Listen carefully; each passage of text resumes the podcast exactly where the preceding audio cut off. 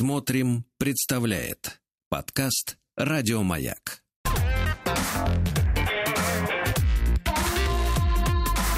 Сергей Стилавин и его друзья.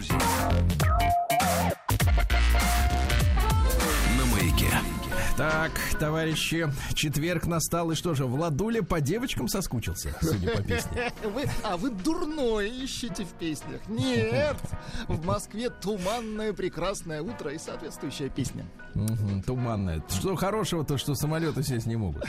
Зато тепло, зато тепло. Так, зато ну что, нет. ну что, товарищи, у нас большой фронт работ, у нас идет борьба, правильно? Жаль.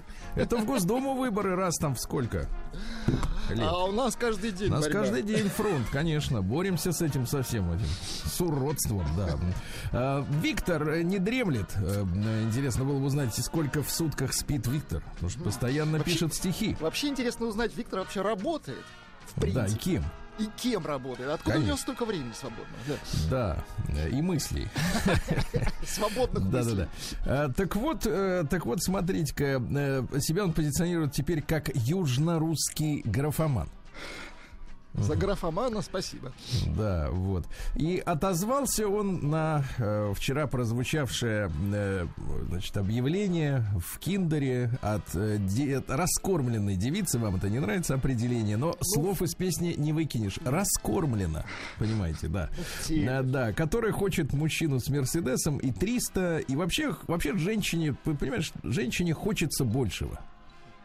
Да Она на это больше. имеет право. Нет, вот, вот эта фраза «всем хочется больше», это значит, никто ничего не получит. А когда женщине хочется, она знает, что за свои, как говорится, как пел Мамонов люляки, можно, в принципе, так сказать, и как бы, и на люляк. надеяться, надеяться, надеяться, да. Э, Эпиграф такой. Так. Хочу жить богато. Ничего личного. Лекция. Итак, стихи. Жизнь дается лишь раз, и она коротка.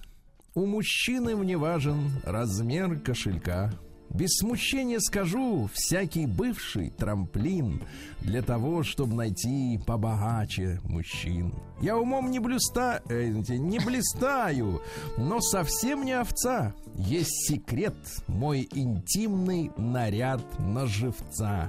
Кто узрит телеса, да в белье эксклюзив, тот живца своего тотчас услышит призыв. Слегонца пофлиртую, на крючке мой самец. Рыбной ловли секрет мне поведал отец. Всем хорошего клёва. Охмурив паренька, пью коктейль на Сейшелах. Чмоки-чмоки. Пока. На живца хорошо. Да. Сергей Стилавин его друзья. На маяке. Давайте я вам э, ре- реально расскажу об ужасах женской жизни, потому что, Владик, у нас же есть вот э, мужчины, которые страдают от алчных дам, да? А другой полюс несчастья это женщины, которые, ну я не знаю, по причине, может быть, э, своих фантазий, опять же, надо с этим разбираться, может быть, спросить доктора, хотя бесплатно он не ответит. Вот, может Сегодня, быть, кстати, э, ждем доктора. Ждем, ждем. Мы его вообще всегда ждем, но он приходит из- изредка. Так вот. А, вернее, завтра, извините. Да. Что, не завтра? Завтра, завтра должен прийти, все правильно. Ну вот. Так вот, э, Владик, а вы уже сегодня за- Я- затарили, я уже что в за- пятницу за отметили? пятницу, Видите, как вас туман завел не туда. Так вот, так вот, женщина оказывается в плену каких-то своих, наверное, иллюзий. Вот, э, и э, становится добычей аферистов. То есть, в принципе, страх, не то чтобы страх потерять деньги. Вот у мужчины он есть, а у женщины есть страх быть обманутой. Понимаете, да? Поэтому они всегда пишут фразы из серии э, No one night stand, то есть ни одна, не остановка на одну ночь, ну понимаете, да, только серьезные Серьезные, отношения и прочее, прочее. Как будто эти слова являются действенными оберегами и оттолкнут мошенника, так сказать, от этих дел. Вы знаете, что завелась такая рубрика у меня в э, Телеграме там есть возможность сделать э, аудиоэфиры со слушателями, да. Я ее назвал э, при помощи наших э, пытливых надомников-филологов стилиндером. Стилавин и Киндер, да, вы понимаете, да, стилиндер. Другое название Россваты. Вот. Прекрасно. А Пару эфиров можно послушать у меня в Телеграме э, Стилавин Тудей. Ну Вот. И, значит, соответственно, происходит че- человеческое живое общение. И с одним из участников э, этого, как говорится, бесплатного шоу, э, вот, с Владом из Петербурга. Ну, мы как-то поддерживаем, так сказать, отношения. Он рассказывает о своих злопых- злоключениях. Вот, потому что мужчина прекрасный. Значит, такая маленькая предыстория. Всегда знакомился с девушками приличными. А потом вдруг э, запал на деваху из клуба. Поскользнулся. Да-да-да. Два года ее, так сказать, приводил в чувство. Об- обмыл, обласкал, обкормил. Нет, зас- не обмыл, значит, а вымыл. да, обласкал. занимался с ней спортом, потому что сам спортсмен, владелец квартир, автомобилей, бизнесов в городе на Неве. Вот. Э, Вытащил ее, можно сказать, э, из э, грязи. И- Но однажды одним вечером, так сказать, я так понимаю, воскресным или будничным, она сказала, что все, я, говорит, больше не могу, хочу в клуб.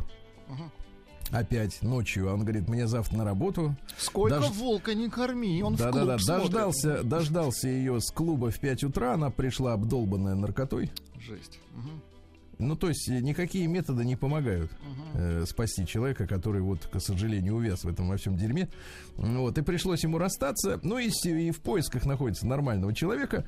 М, Вот, и общаясь э, с, и в том числе на моем канале есть и слушательницы, как и в нашем радиоэфире, естественно, да. И вот интересная история я вам хочу передать. Прямой прямой текст. Э, Пообщался с девушкой, значит, пишет мне Влад из Тюмени. Я так не буду конкретизировать имена, явки. Вот, он пишет, что вышла замуж за э, гражданина Грузии. Ага. Да, и что дальше произошло? Э, Он развел ее на бабки, жил за ее счет, кормился, машину ей разбил, вогнал в долги и смылся обратно к себе в Грузии. Э, Вот, а теперь прямая речь от этой девушки, которая, видимо, Владу писала. Я вышла замуж, потому что полюбила этого человека. Привезла его из другой страны. Он год летал туда-сюда, так как виза всего 90 дней. Все эти покатушки были на моих плечах. Я это понимала, была к этому готова ради него. И только через полтора года он смог начать работать.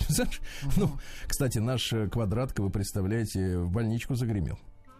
А я что-то смотрю, давно не писал ничего. Да, да, да, да, да. Что-то вот А что из-за случилось? спорта, мне кажется, обострились какие-то вот хронические заболевания, к сожалению. Переусердствовал, мне кажется. Спорт не всегда полезен. Выражаем Это факт. крайнее сочувствие, да, и желаем скорейшего Выздоровления, конечно. Ну вот, но квадратка он 6 лет уже не работает. Или 7 даже. А Он вот трутень, этот через, да. через полтора начал работать. И только через полтора года он начал работать, гражданин Грузии. Я купила машину, которую он разбил. Причем ДТП было с участием других лиц. Я взяла это на себя. А он уехал после очередного окончания срока визы. На мне теперь суды, ремонт машины. Меня чуть не закрыли на 14 суток. Потом он начал заводить так называемые рабочие связи в интернете. Так он это объяснял на сайтах знакомств. Рабочие связи. А я все это несла с лозунгом «Мы же семья». Так вот, очки мои начали розовые сползать благодаря маяку. Мгм. И что не баба должна все это делать и плясать вокруг мужика. Просто он решил, что эту дуру, с- эта дура на себе все вытянет и радовался. И последней каплей стала фраза «Ну и что, что я общаюсь с другими? Я же живу с тобой». Слушайте, и вот у нас какие-то совершенно безумные два полюса. Вот, э, Одной и той же проблемы, согласен. да, одной и той же проблемы. То есть есть, значит, мужики, которые и шачут на кобыл, бездельник, бездельниц, да, которые не хотят работать типа, и считают, что им все должны. И есть альфонсы, Да, да, которые да, запрягают э, работящих нормальных женщин, э, чтобы они их обслуживали каким-то вот механизмом. Мне кажется, механизм тот же, через трусы. Трусы, трусы. По вот этот сути, механизм там находится где-то, да. Я не предлагаю его купировать, но а почему бы не сойтись вместе трудящимся мужчинам, которые м, могут прокормить семью, С трудящимися женщинами. и женщинами, которые тоже могут внести не, не меньше, а то и больше, чем мужик. Да, почему, бы, почему бы не выбросить на, на свалку истории альфонсов и кобыл? Вот это вопрос. Вопрос. Подумайте об этом. Прием корреспонденции круглосуточно. Адрес стилавинсобакабк.ру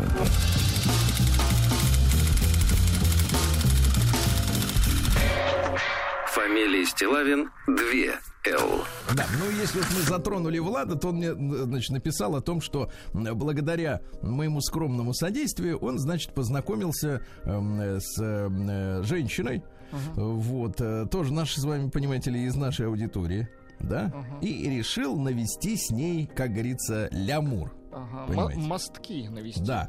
И вот, Владик, я, я не буду, конечно, я человек корректный, вы знаете, так максимально это... Э, интеллигентный. Все-таки ленинградец это по происхождению. Так, нет, нет, это я в этом уверен. Кажется, это когда есть сомнения. Так. А сомневаются, вы знаете только кто. Вот. А, а нет, нет, это другие люди.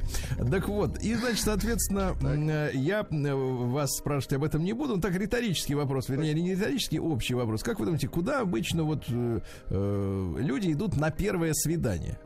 Ой, слушайте, все изменилось. Когда я ходил на первое свидание, не было Вы так шли много... в лес. Да, я шел в парк. Понятно. Ну, ну в любом случае, в любом случае, самое идиотское это в кино, да? Ну, да. Вот, поумнее, наверное, э, чуть-чуть поумнее в театр. И как там хотя бы, выводы. Э, там хотя бы, знаете, хотя бы актеры тихо говорят, не мешают Можно пошептаться, да. Но ресторан да. тоже, как показывает практика, не лучше. Ну, ресторан, давайте так, ресторан э, вот э, в пост, например. В пост, чтобы не нажиралось. Вот. А вот наш Влад меня, конечно, обескуражил. Давайте Нет, знаете, вам. лучше всего, конечно, первое свидание пойти на какой-нибудь фестиваль огурцов, например. Понимаешь? Огурцов можно... и молока. Да, и чтобы в любой, в любой момент можно было просто вот слинять. Соскочить. Да, соскочить. Да, да. Так вот, это фестиваль раз в году только а, Добрый, да ехать далеко пока что. Трассу-то еще не, не сделали. А, добрый день, Сергей встретился с первой женщиной. Давайте вот, товарищи, при нем. Приглась... А теперь внимание, куда пригласили мужчину? Пригласила меня на школьную спортивную площадку, где у них тренировка гонки героев. Ну почему нет, собственно? А что вы, вы были на гонке героев? Нет, а я был. Нет, вы наблюдали издалека нет, за ну, гонкой это героев. значит, что я был на гонке героев, понимаете? Нет, это ничего не значит. Нет, это не значит. Нет, суть в том, что я видел, как люди выматываются. И сразу понимаю, что это не те, которые, знаешь, вот э, в ресторан на маникюре приходят. Ну, это, это другие серьезное люди. спортивное да. испытание. Это такие люди-монстры. Я приехал, я приехал и увидел сразу двух девушек и парня-тренера. На перекладинах висел канат, а по бокам палка 30 сантиметров и шары размером с крупные помидоры. Выглядит достаточно сомнительно, правда? Согласен. 30 сантиметров. Это Размеры, да, и вообще сама Размеры, формы, очертания, все это наводит на страшные да. мысли. Стал накрапывать дождик. И девушки в лосинах, так. вот единственный плюс, мне кажется, этого мероприятия, начали разминаться. Тренер запрягал одну из них в сбрую и упирался сзади, а девушка тащила его под зем... по земле. Это силовые тренировки. Ну, можно, в принципе, колесо от КАМАЗа тащить.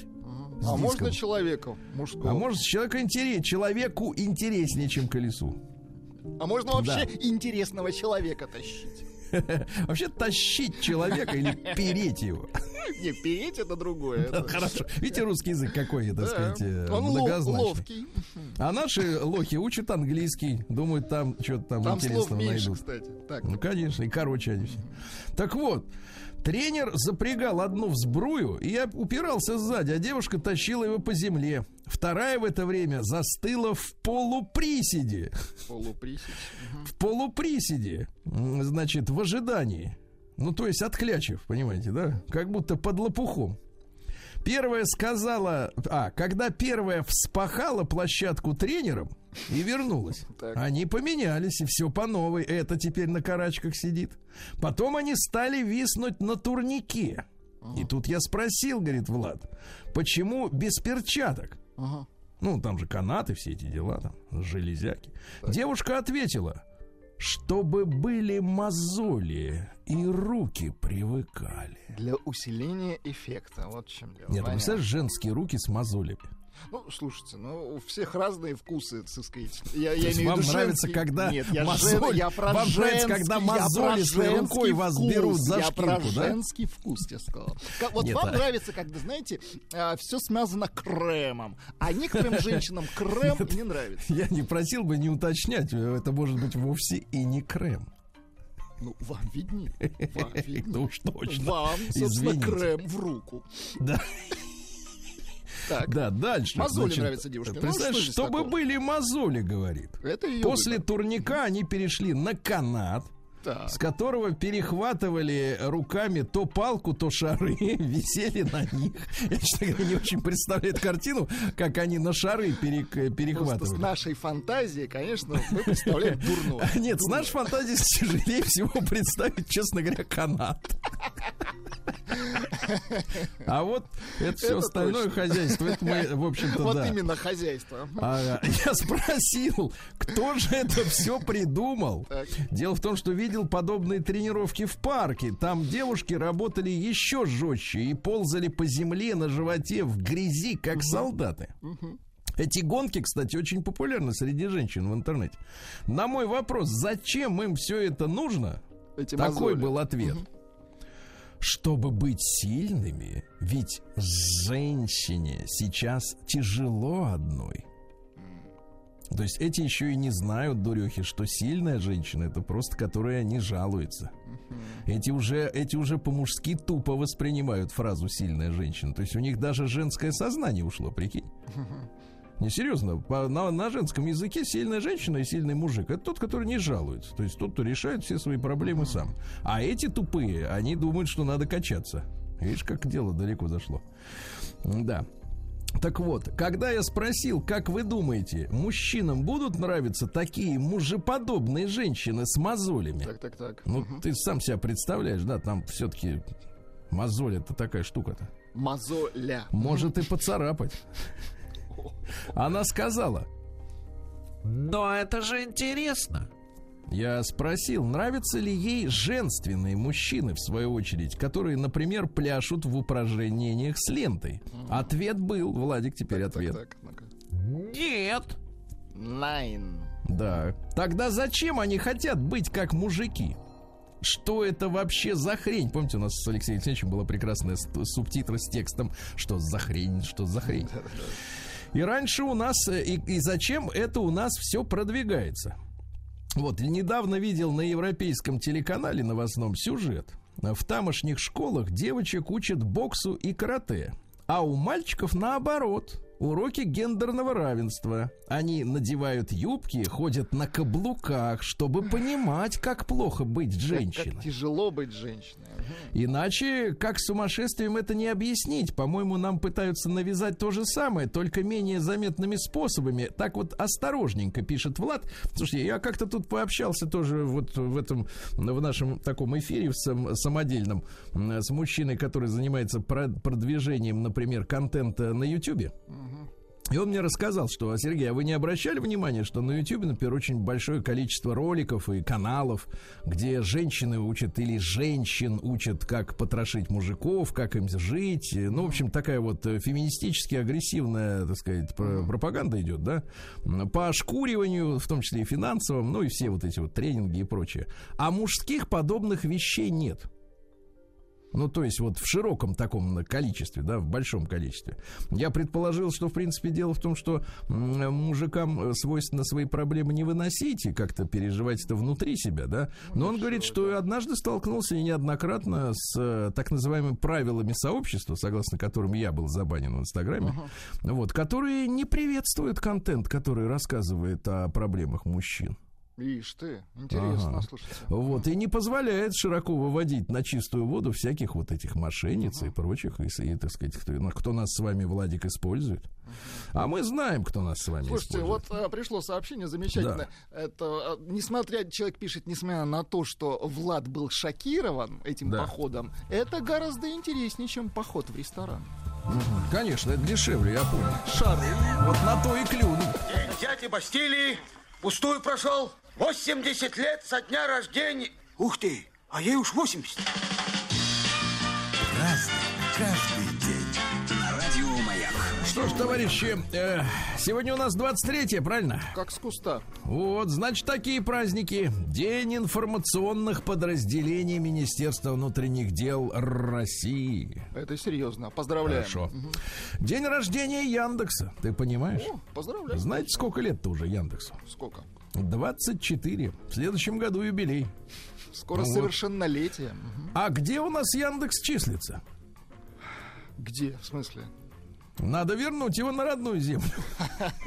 Вы имеете в виду дню рождения, серверы? к юбилею. Давайте, к юбилею, да. День рождения жевательной резинки. Вот вы понимаете, да. Международный день так называемых бестраншейных технологий, чтобы засунуть трубу туда, не разрывая газон. Мгм. Международный день жестовых языков. Ну, несколько жестов мы с вами достаточно хорошо знаем. Ярких жестов. Международный день борьбы с незавершением детишками средней школы, чтобы доучились, да. День киргизского языка. Может Вот быть, пару давайте. слов на киргизском, да? Например, например, у меня болит, например, голова. Так, как будет? Минин оуруп жатат. Красиво. А если горло? Ну-ка. Так, не вижу. Дальше. Э, Вызовите врача. Ну-ка. Врач ты. Чакыргала. Вот, видите, Врач хорошо. ты. Врач ты. Не я же, кто же еще. Дальше. День собак в политике. Прекрасный праздник. Поздравляем наших ка- этих партнеров. Да. да. День празднования бисексуальности у бисексуалов. Прекрасно. Опять же, американский праздник, не наш. День зеленого кофе в Италии.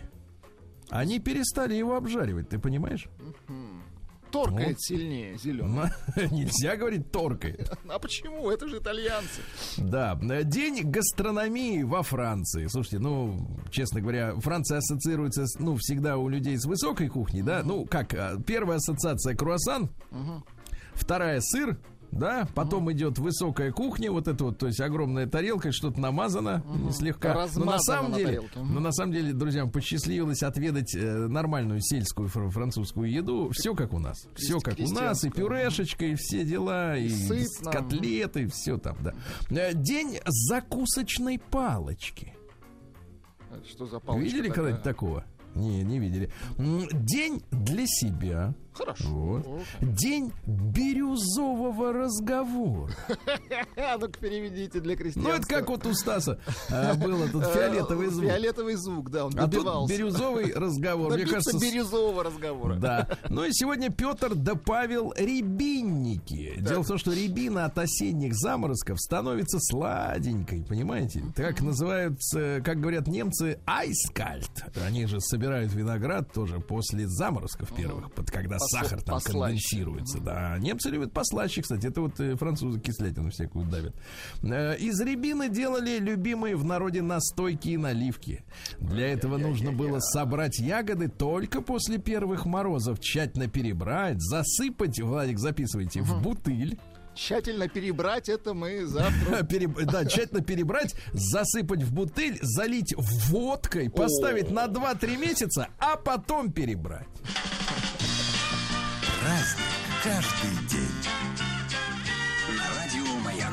Еврипид родился в 480 году до Рождества Христова. Древнегреческий драматург что говорил? Ну, такой коммунист был. Богатство, говорит, порождает скупость и наглость. Греческий коммунист. Отлично. Древнее греческий. В 1800 году родился Модест Андреевич Корф. Даже не представляю, как у него э, уменьшительно-ласкательное имя. Модя.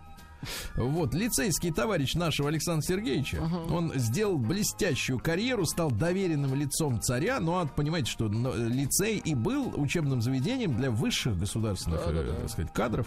Вот, член Госсовета, называли его Кусачем, Это что? а по-французски дьячок Мардан, кусачий.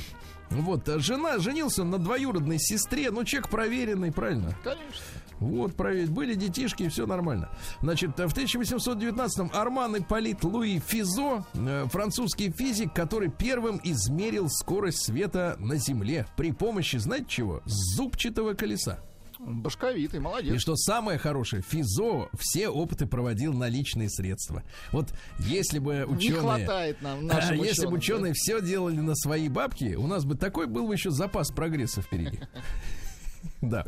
А в 1834-м Алексей Сергеевич Суворин родился, издатель, журналист, которого ненавидел Ленин. Вот, он называл его бедняк, либерал и даже демократ в начале своего Либерал. жизненного пути. Да, миллионер, самодовольный и бесстыдный хвалитель буржуа, присмыкающийся перед всяким поворотом политики власти имущих в конце этого пути. Так вот, он издавал произведение 12 лет э, эксклюзивно, как говорится, м, Антон Павловича Чехова. Ну, то есть крупный издатель, понимаете, да? То есть решал, кого буду печатать, кого нет. С Вот. хорошим вкусом. С хорошим вкусом. Пу- Чехова писал, остальных нет. Правильно. А, что же у нас интересного? В 1846-м немецкий астроном Галле, или по-немецки скорее Галле, как раз э, из Берлинской обсерватории открыл в этот день п- планету Нептун. Сказал, о, вижу. Да, там, знаете, бушуют, кстати, сильные ветры. Скорость этих ветров достигает ветров 2100 километров в час. Вы представляете? Ну, то есть лучше без Я шляпы вот, там я прогуливаться. вот переводил э, порывы ветра, которые у нас случаются, чтобы вы просто понимали. Ну вот у нас достаточно сильно уже кол- колышутся деревья при 15 метрах в секунду. Это порядка 50 километров в час, 55 километров в час. А там 2100, прикинь. Поэтому там нет деревьев, правильно? И людей, да. Логично, да. В 1861 работал, э, родился, извините, Роберт Бош, немецкий инженер. Он придумал магнето. И главное, свечу зажигания, вы понимаете, да, для Полезно, двигателей. полезная Это очень важно. А, к своим клиентам всегда ездил на велике и, и своим сотрудникам говорил, товарищи, не надо, не берите лошадь, берите велосипед. Тогда на лошадях катались, понимаете, да? Вот. Ну а что? А, увлекался сельским хозяйством, понимаете? Очень хорошо. У него была собственная ферма, там и свинюшечки, и баранчики, Там и всё, все у него хочешь. были. И рябиновая Да. там. А когда уставал от зверюшечек, э, брал ружье и шел охотиться. Валить других зверей, которые в стойле не стояли. Да. Да. В 1871-м Франтишек Купка родился. Это чешский живописец и график, э, который осел во Франции. Там ему было э, посытнее. Один из главных, кстати, представителей орфизма. Орфизм. Да, дело в том, что орфики, это вот эти, ну, сектанты. Не путать со смурфиками. Так. Да, верили, что за гробом человека ждет воздаяние. Понимаете, да? А, Что тело это темница души. А, Что раздвоенность человеческой природы на зло и добро существует, понимаете, А да? что ж люди так хотят по- потомиться Да. подольше? а? Причем, В что интересно, смотрите, да-да-да, потомит. Причем, смотрите, что интересно, за доброе существо э, человека отвечает Дионис, который отвечает и за виноград. Мгм, Очень хорошо. Интересно, да. Но, к сожалению, еще в античности орфики как-то угасли, а вот этот вот дотянул до наших времен почти что. Да, да, да. А в 1875 родился латышский, э, значит, деятель Янис Голдманис. Ну как, сначала э, деятель Русской империи. Он, значит, представлял Курляндию, то есть вот прибалтийскую, прибалтийские губернии, губернию э, в Государственной Думе, в четвертой, вот в этой смутной Думе, которая все, так сказать, по- порушила. И в июне 15 года он обратился к Николаю Николаевичу, это дядя Николая II, создать, говорит, а давайте мы создадим национальные батальоны, нацбаты. Мгм, Так это он И, придумал, да? соответственно, как бы вот эти латышские стрелки, на, на их штыках-то, собственно говоря, э, новая советская власть-то и, в общем-то, И удержалась. пришла, да. То есть национальные меньшинства создали свои нацподразделения. Понимаете, да? Вот. И помогли большевикам одолеть э, федеральную власть. Вот такая вот история, да. В 1880-м Джон Бойт Орр, 2Р, э, шотландский педагог, Нобелевскую премию даже получил. Он, э, значит, э, сделал вывод о питательных свойствах коровьего молока. Вам вот в школе молоко давали?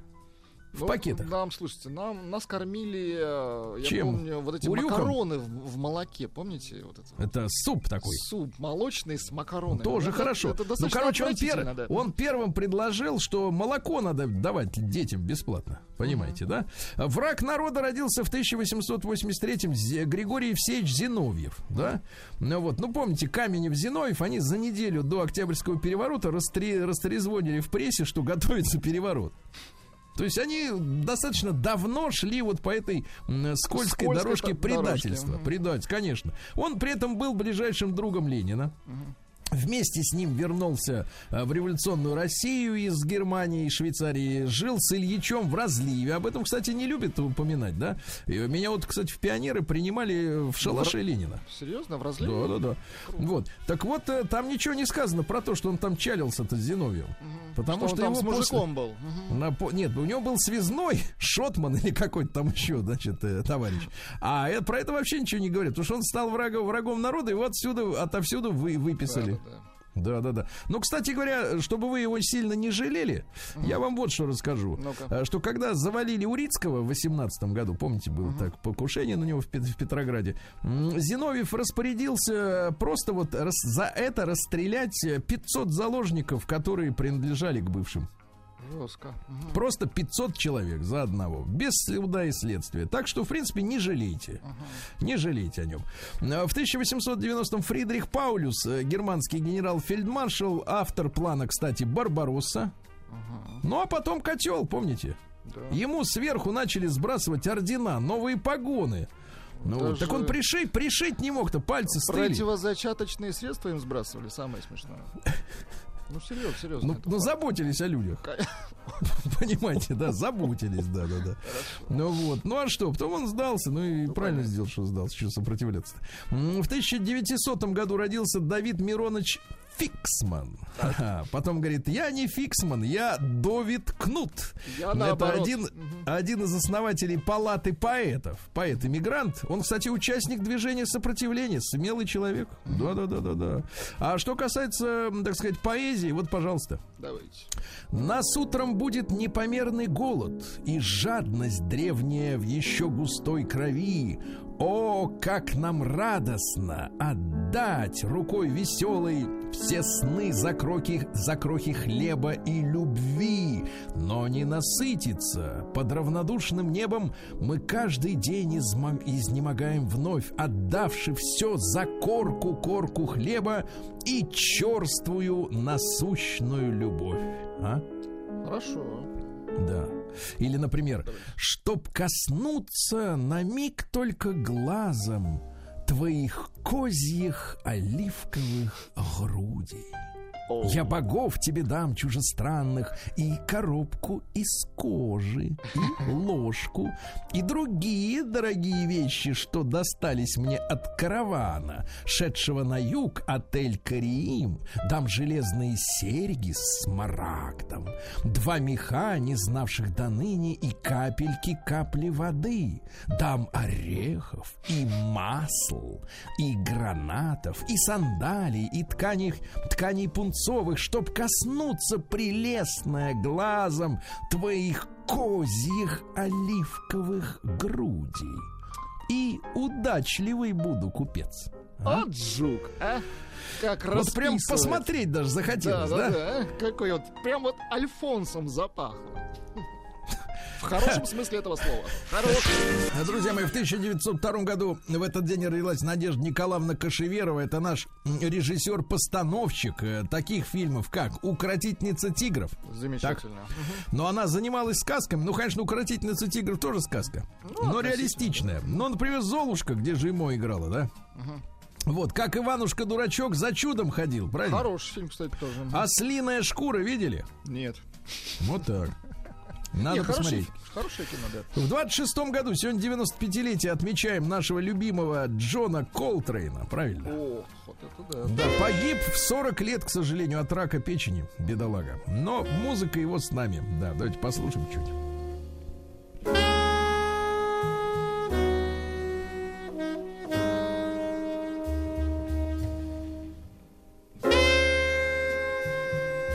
А вот что, Владик, можно делать под такую музыку? А я вам э, завтра Покажу. Покажу. Завтра вечером я вам расскажу и покажу, что. Хорошо.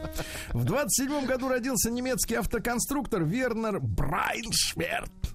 Вот, руководитель работ э, по конструированию серии В-126. Многие говорят, что это самый красивый Мерседес. Это длинный, большой аппарат, действительно красивый. Отме- отличался он низким профилем кузова, улучшенная аэродинамика. Ну, понимаете, такой м, красивый, красивый. Вот, в 30-м году Рэй Робинсон родился. Это музыкант э, Рэй Чарльз. Тоже гениальная. Together again. My tears have stopped falling.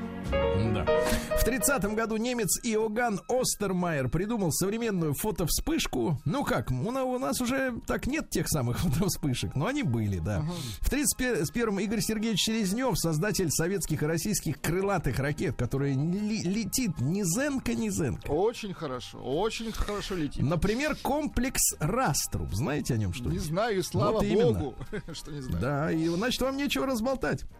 В 1936 году Эдвард э, Станиславович Радзинский родился, драматург. А как рассказывает исторические вещи, а? Это Понимаешь? Очень интересно рассказывать. Да-да-да. В 1938 году родилась Розмари Альбахретти, Альбах. которая затем стала Роми Шнайдер. Актриса австро-немецкая, французская, которую очень любили в Советском Союзе, но, может быть, из-за того, что безвременно она ушла из жизни, да? Потому что она же была с Оленом Делоном. А тот, э, типа, погуливал, говорят, или что, как? Да. Ну, такой мужчина, конечно. Да, Хулио, и- как не погулять, я понимаю. Конечно. Э, Хулио Иглесиас родился в Я 43-м. вам с- больше скажу, а- а- Ален Делона приглашали погулять наверняка. Вот вам Хулио. Футболист наш.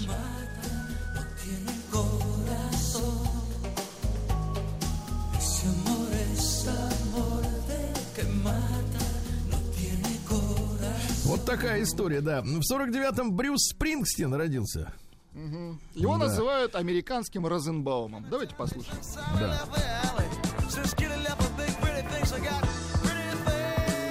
У него есть тема такая, да, помните, Born in the USA, да? Да, да, да, А текст-то какой? А, вот, э, ну, припев, понятно, родился в США, а при куплет такой. Получил небольшое поручение в родном городе.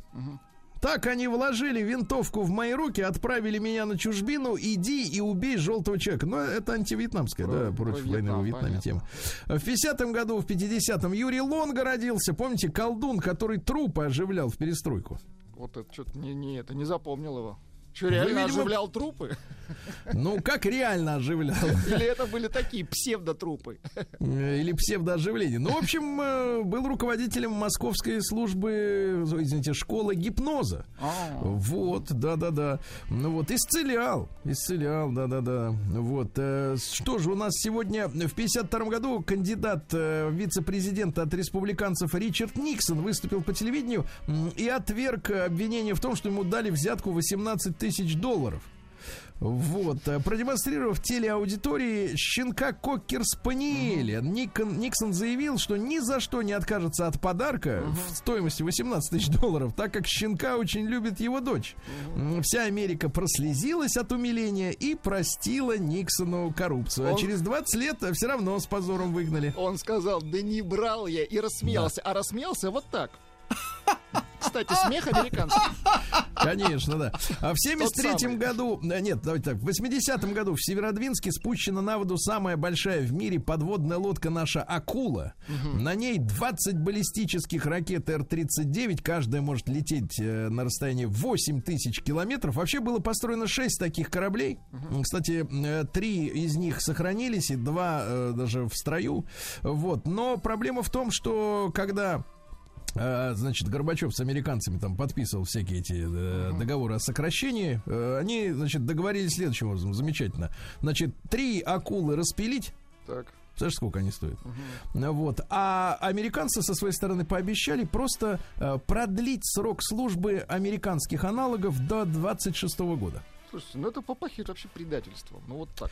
Попахивает, да. В 86 году доктор Хайдер начал свою голодовку. Помните? Конечно. Доктор, он, помню. так сказать, очень не хотел есть. Говорят, не ел днем, ночью, говорят, ел. Вот. Тихоря. Да, в 99 году объявлено, что в Китае обнаружен самый древний музыкальный инструмент. Флейта возрастом 9 тысяч лет. Ты прикинь. Представляете, И- 9 тысяч лет назад был первый бездельник. Флейтист, да. И в 2008 году презентация состоялась в этот день первой официальной версии операционной системы Android. Вы вот можете мне сказать, в чем фишка этого самого андроида? Ну, она бесплатная, во-первых. э, Универсальная. Ее можно настроить, собственно, чем и занимаются наши китайские, и не только китайские, та- товарищи, инженеры. Она, она, её- она очень гибкая. Ее можно под свои нужды. И это хорошо.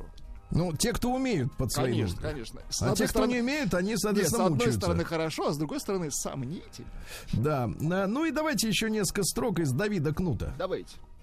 Незаметно наступили годы, когда радость глуше и трудней.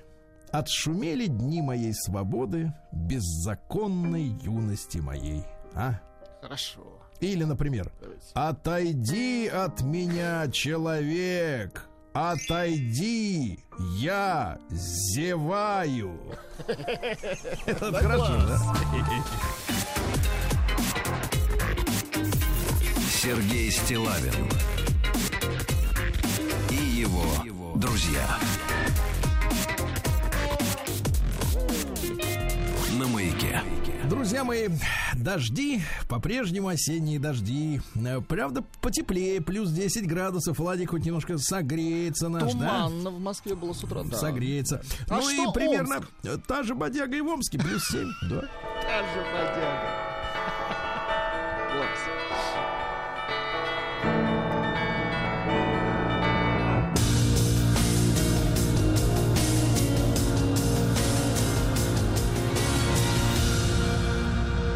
155. В Омске задержан серийный похититель дождеприемников. Ай-яй-яй-яй. Да, с таким словом сталкивается нечасто наш гражданин, только когда хочет его украсть. Да. Итак, 17 дождеприемников с Красного пути, улица. М, Похитителем оказался водитель одной из коммерческих организаций. 40-летний мужчина украл на 114 тысяч рублей. Подлец. Да. Напавший на омский офис микрозаймов оказался тренером по карате. Сотрудники полиции изучили к записи камер видеонаблюдения и отработали пути отхода подозреваемого. А потом взяли за жабры. Оказалось, 43-летний мужчина с перочинным ножом, угрожая менеджеру, отобрал 18 тысяч рублей. Ранее был судим за мошенничество и кражу. Наличие криминального прошлого оперативников не удивило, а вот работа тренером по карате озадачила многих. Что побудило его пойти на такой шаг и пренебречь основными философскими идеями Кио Кушункай? Предстоит выяснить, да. А, мусорный оператор «Магнит» не хотел убирать ветки, листья, траву и многие другие. За него взялись антимонопольщики. Да. Алехин из Госдумы, омский депутат, хочет достроить омское метро. Ну, молодец. Ну что ж. Ну и Хороший. хорошо, да, хорошо. А, Водитель омского автобуса на пазике э, врезался в 200-й крузер. Вот, и попал на 363 тысячи рублей, потому что ОСАГО-то не, не, не покрыла ущерб. Понятно. Сначала упирался, но потом приставы обнаружили у него банковский счет и оттуда списывали деньги. Да. Омские школьники могут уйти на дистанционку из-за подорожавшего металла. Дело в том, что сорван ремонт систем отопления в школах из-за металла. Да, да, да. А мечи вынуждены рисковать жизнями своими из-за отсутствия тротуаров. Жаль. Омская сельчанка, 61-летняя житница, захотела поиграть на фондовой бирже. Ну, Это нормально. Это сейчас нормально. Минус 288 тысяч рублей. она проиграла. А, Мечей задержали с двумя килограммами синтетического наркотика на 5 миллионов рублей. Это 10 тысяч разовых доз, представляете? Ужас. Да. Ну и пару сообщений давайте. Во-первых, кражу велосипеда в Омском селе раскрыла собака. Хорошо. Хорошо. И на северо-востоке Омской области начнется массовый гуманный отлов собак. Вот. Их будут ловить для того, чтобы стерилизовать, то есть отрезать у них все. Да, чипировать специальной биркой и будут выпускать, чтобы они и дальше счастливо паслись в Омской области. Гуляли. Сергей Стилавин и его друзья. Маяке. Гуляли это неправильное слово. Надо, чтобы все паслись. Хорошо, Гуляли. собаки паслись, конечно. Да. А, Лариса Гузеева рассказала, что плачет в гримерке после съемок телепередач. Да вы что? М, да, Переживает. А, Женщины оказались более успешными телефонными продавцами, чем мужчины. Представляешь? Да. Конверсия, то есть выхлоп э, от их работы на 12% выше, если они разговаривают с женщинами. Женщина, ту женщина, да. И на 21% выше, если оку- ошкуривают э, мужчин. И быстрее работают. На 7,5% больше звонков успевают обработать, понимаешь? Больше доверия женщин. Да. А мэр Нововоронежа, помните, замечательный город, там Нововоронежская атомная электростанция стоит, замечательная наша, опять пообещал установить новую версию памятника Аленке. Новую версию. То есть все никак там не угомонятся вот с, этой, с- с этой историей, да. А, тренера боевых искусств осудили на три года условно за то, что бил на тренировках детей палкой по ягодицам. Так это же тренировка, ну как. Дети, нет, дети жаловались, что слишком, Слишком бо- больно, бил, слишком понятно. больно. Сам э, тренер отказался признавать свою вину. Да. На заводе в Брянской области сожгли тонну кокаина, а залу торжественно захоронили на полигоне. Очень хорошо. Хорошо. А, Министерство транспорта предложило ввести для сервисов такси ответственность перед пассажирами. Так, Погодите, а что сейчас нет ответственности? видимо, нет. Ну-ка, ну-ка, давай. То есть на свой страх и риск, что ли, ездим? Да, да, садишься на свой страх, на свой... Да. Риск. А Российских школьников, ну, что только не предложат педиатры наши. Ну-ка. Российских школьников педиатры предложили пересадить из-за парт на коврики. Такое. Чтобы те первые 10-15 минут сидели на ковриках, Ровно. слушали материал, ползали по классу, а если вдруг им придет в голову что-то записать, то он может сесть за парту, а в остальное время сидеть на коврике. Интересно. Прекрасная идея. А, В России могут ввести уголовную ответственность э, для наркоманов, которые не хотят лечиться. Вот. А Костромичам советуют э, при наступающих холодах для обогрева запасаться котами и женщинами. Да класс. А, Шаман рассказал, шаман Бронислав рассказал о том, что работал э, в клубе, в футбольном клубе русской э, российской премьер-лиги. Видите, какие методы Шаман, работы? Да? Дальше. Адвокат главного тренера Ротора Дмитрия Хохлова назвала сумму м, средств, которую хотят отсудить у американской компании Facebook. А знаете за что? Так. Из-за того, что ему запрещают заводить аккаунты со своей фамилией. Значит, адвокат требует 150 миллионов рублей. Дело в том, что социальная сеть блокирует упоминание фамилии Хохлова из-за созвучности с наименованием украинцев Хохлы.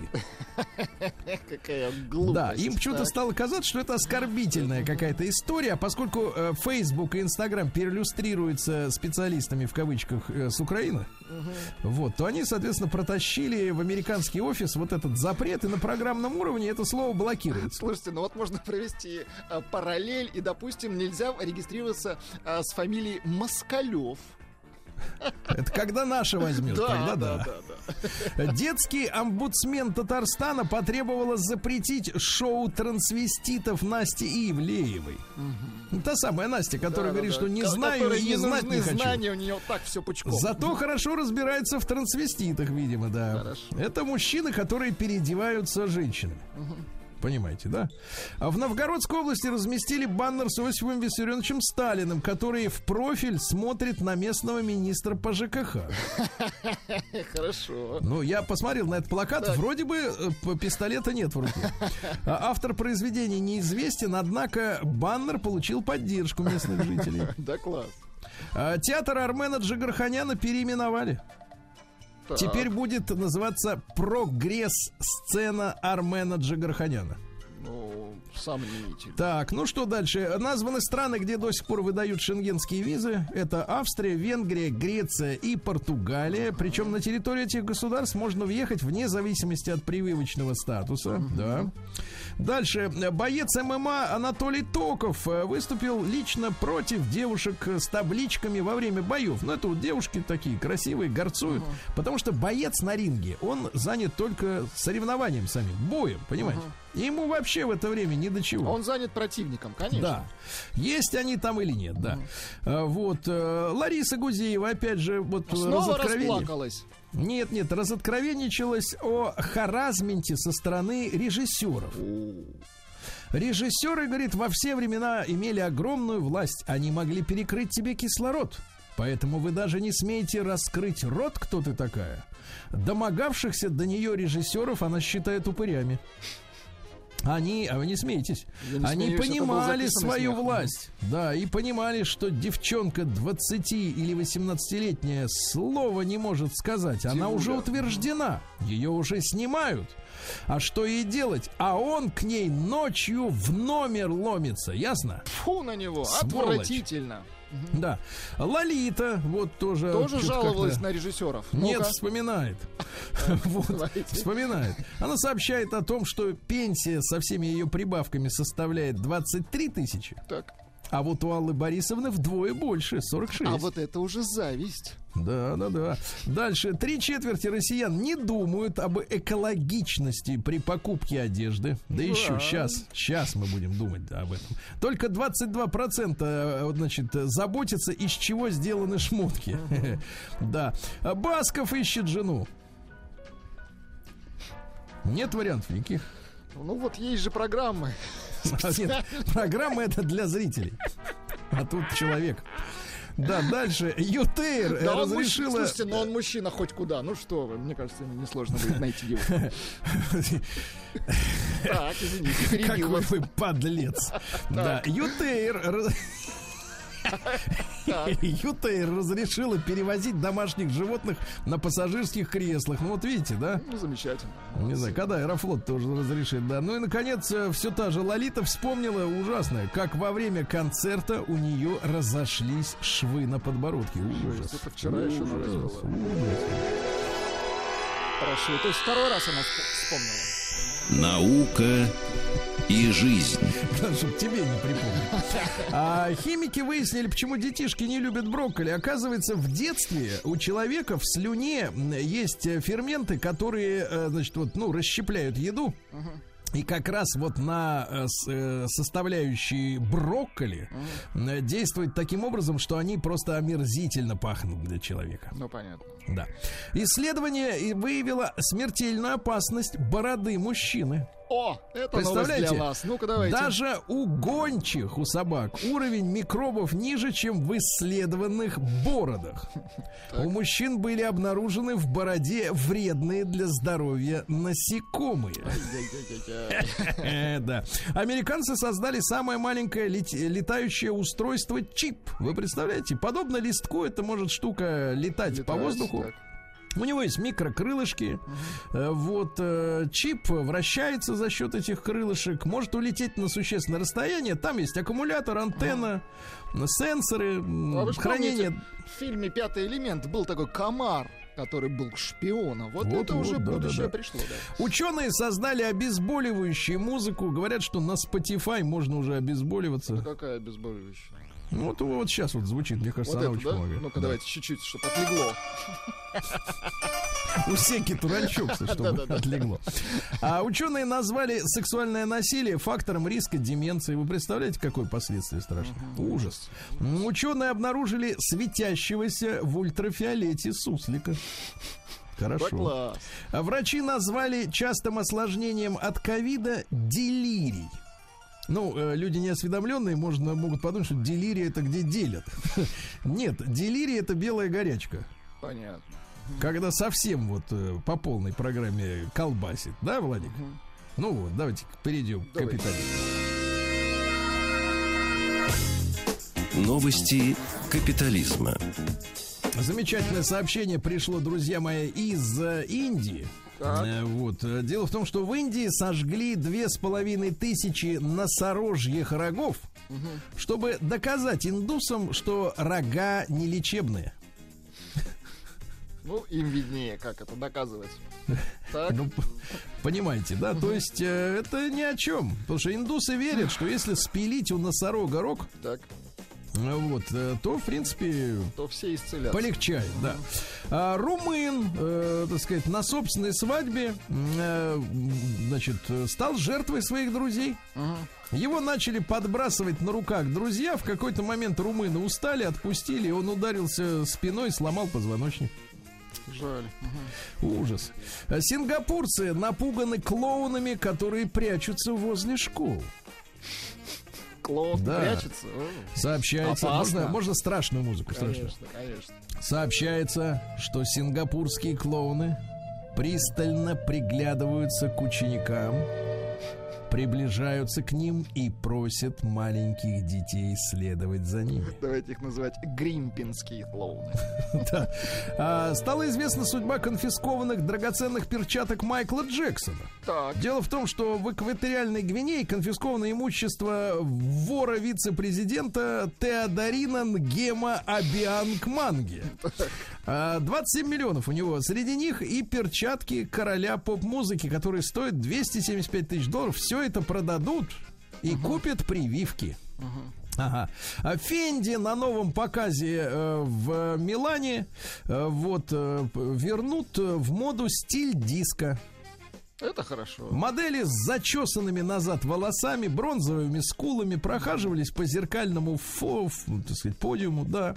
Байден выругался, увидев игрушки Дональда Трампа в Белом доме, когда въехал. Назвал его чертовым ублюдком.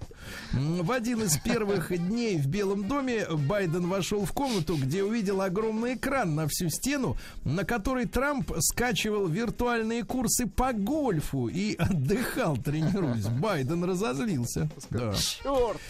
Да, женщина притворилась больной раком, собрала полтора миллиона рублей в Британии и сбежала тюряги. Вот Видите, так сволочь. бывает. Да. Мужчина открыл в Англии паб, начал продавать воду из скважины и, так сказать, разбогател. Прекрасно. Вот. Ну что же еще интересного? Самая сексуальная спортсменка в мире выступит на неделе моды в Милане, которая сейчас проходит. Зовут ее, это немецкая, что странно, да? Вроде как в Германии-то такие женщины строгие. Вот, э, достаточно вспомнить Меркель. Немецкая легкоатлетка Алиса Шмидт. Вы найдите, э, Алиса как выглядит Алиса Шмидт. Немка, да, посмотрим. Вот она будет э, на модном подиуме. Э, Дальше под Одессой создадут самую большую карту Украины из колбасы. Хорошо. Симпатяга такая, да. Какая? Симпатяга. На самом деле, вы такая, так знаете, обычно, э, вы так- так обычно о девушках отзываетесь. Нет. Симпатяга. Ну, слушайте, для, конечно, для немки она супер красотка. Отлично. Прекрасно.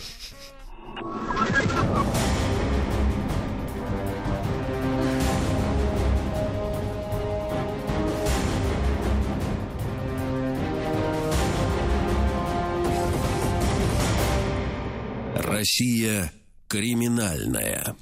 Полиция в Новозыбкове Брянской области ищет в скверах прогульщиков уроков. Очень хорошо. Как любят говорить наши люди в ответ на что бы ты ни написал в интернете, других проблем нет. Да. Россияне раскрыли э, данные статистики мошенничества при приеме на работу. 53% сталкивались с мошенниками. Обувают людей. Обувают. А под Волгоградом э, ДПСники по- поймали гражданина СССР с полисом надежности вместо ОСАГО. Но видите, не все хотят, э, так сказать, прощаться с советским прошлым. Да. Дальше. Верховный суд призвал не сажать в колонию за нетяжкие преступления из-за бедности.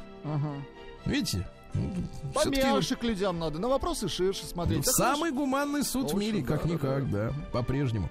А на Урале наказали поставщика некачественных театральных кулис. А вы представляете, что для актера кулисы? Да, конечно. Если они не вовремя свалятся, то он же предстанет перед зрителем в не в том виде, в каком нужно. Абсолютно точно. Я за кулисы, абсолютно, да. В Волгограде задержали москвича с 15 литрами осетровой и корочки. Ну, и- ну и давайте, сначала у нас будет сообщение тревожное, а закончим мы хорошим. Давайте. Во-первых, в центре Санкт-Петербурга задержаны трое мужчин, которые вышли на пикет в платьях с призывом носить женскую одежду. Фу на них. В, ру- тьфу на тебя, э, как надо говорить, да. В руках они держали плакаты с призывами уравнять права мужчин и женщин. А, значит, э, следующие надписи. Платье не для мужиков. Купи меня. Ай-яй-яй-яй. В общем, грязище. Продай И, наконец, меня. Так, давайте хорошее. Давайте, и хорошее. Купи, продай меня еще раз. Слышь, покупай меня, да? И, наконец, в Москве, давайте, Так. друзья, вот это настоящая хорошая, обнадеживающая новость. В Москве 70-летняя пенсионерка Так. победила уличного грабителя на Остоженке. Грабитель вцепился в сумку женщины, но в неравной схватке перевес был на его стороне. Победила бабуля, вы представляете? А, Задержали 22-летнего упыря, временно зарегистрированного в Москве. Возбуждено уголовное дело по статье «Грабеж». Бабуле наш привет. Молодец, бабуля. Это был голос не бабули.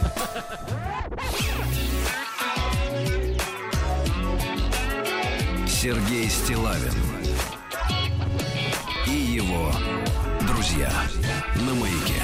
Ну что ж, товарищи, сегодня у нас с вами будет тема-то такая житейская. Житейская, да, Владик?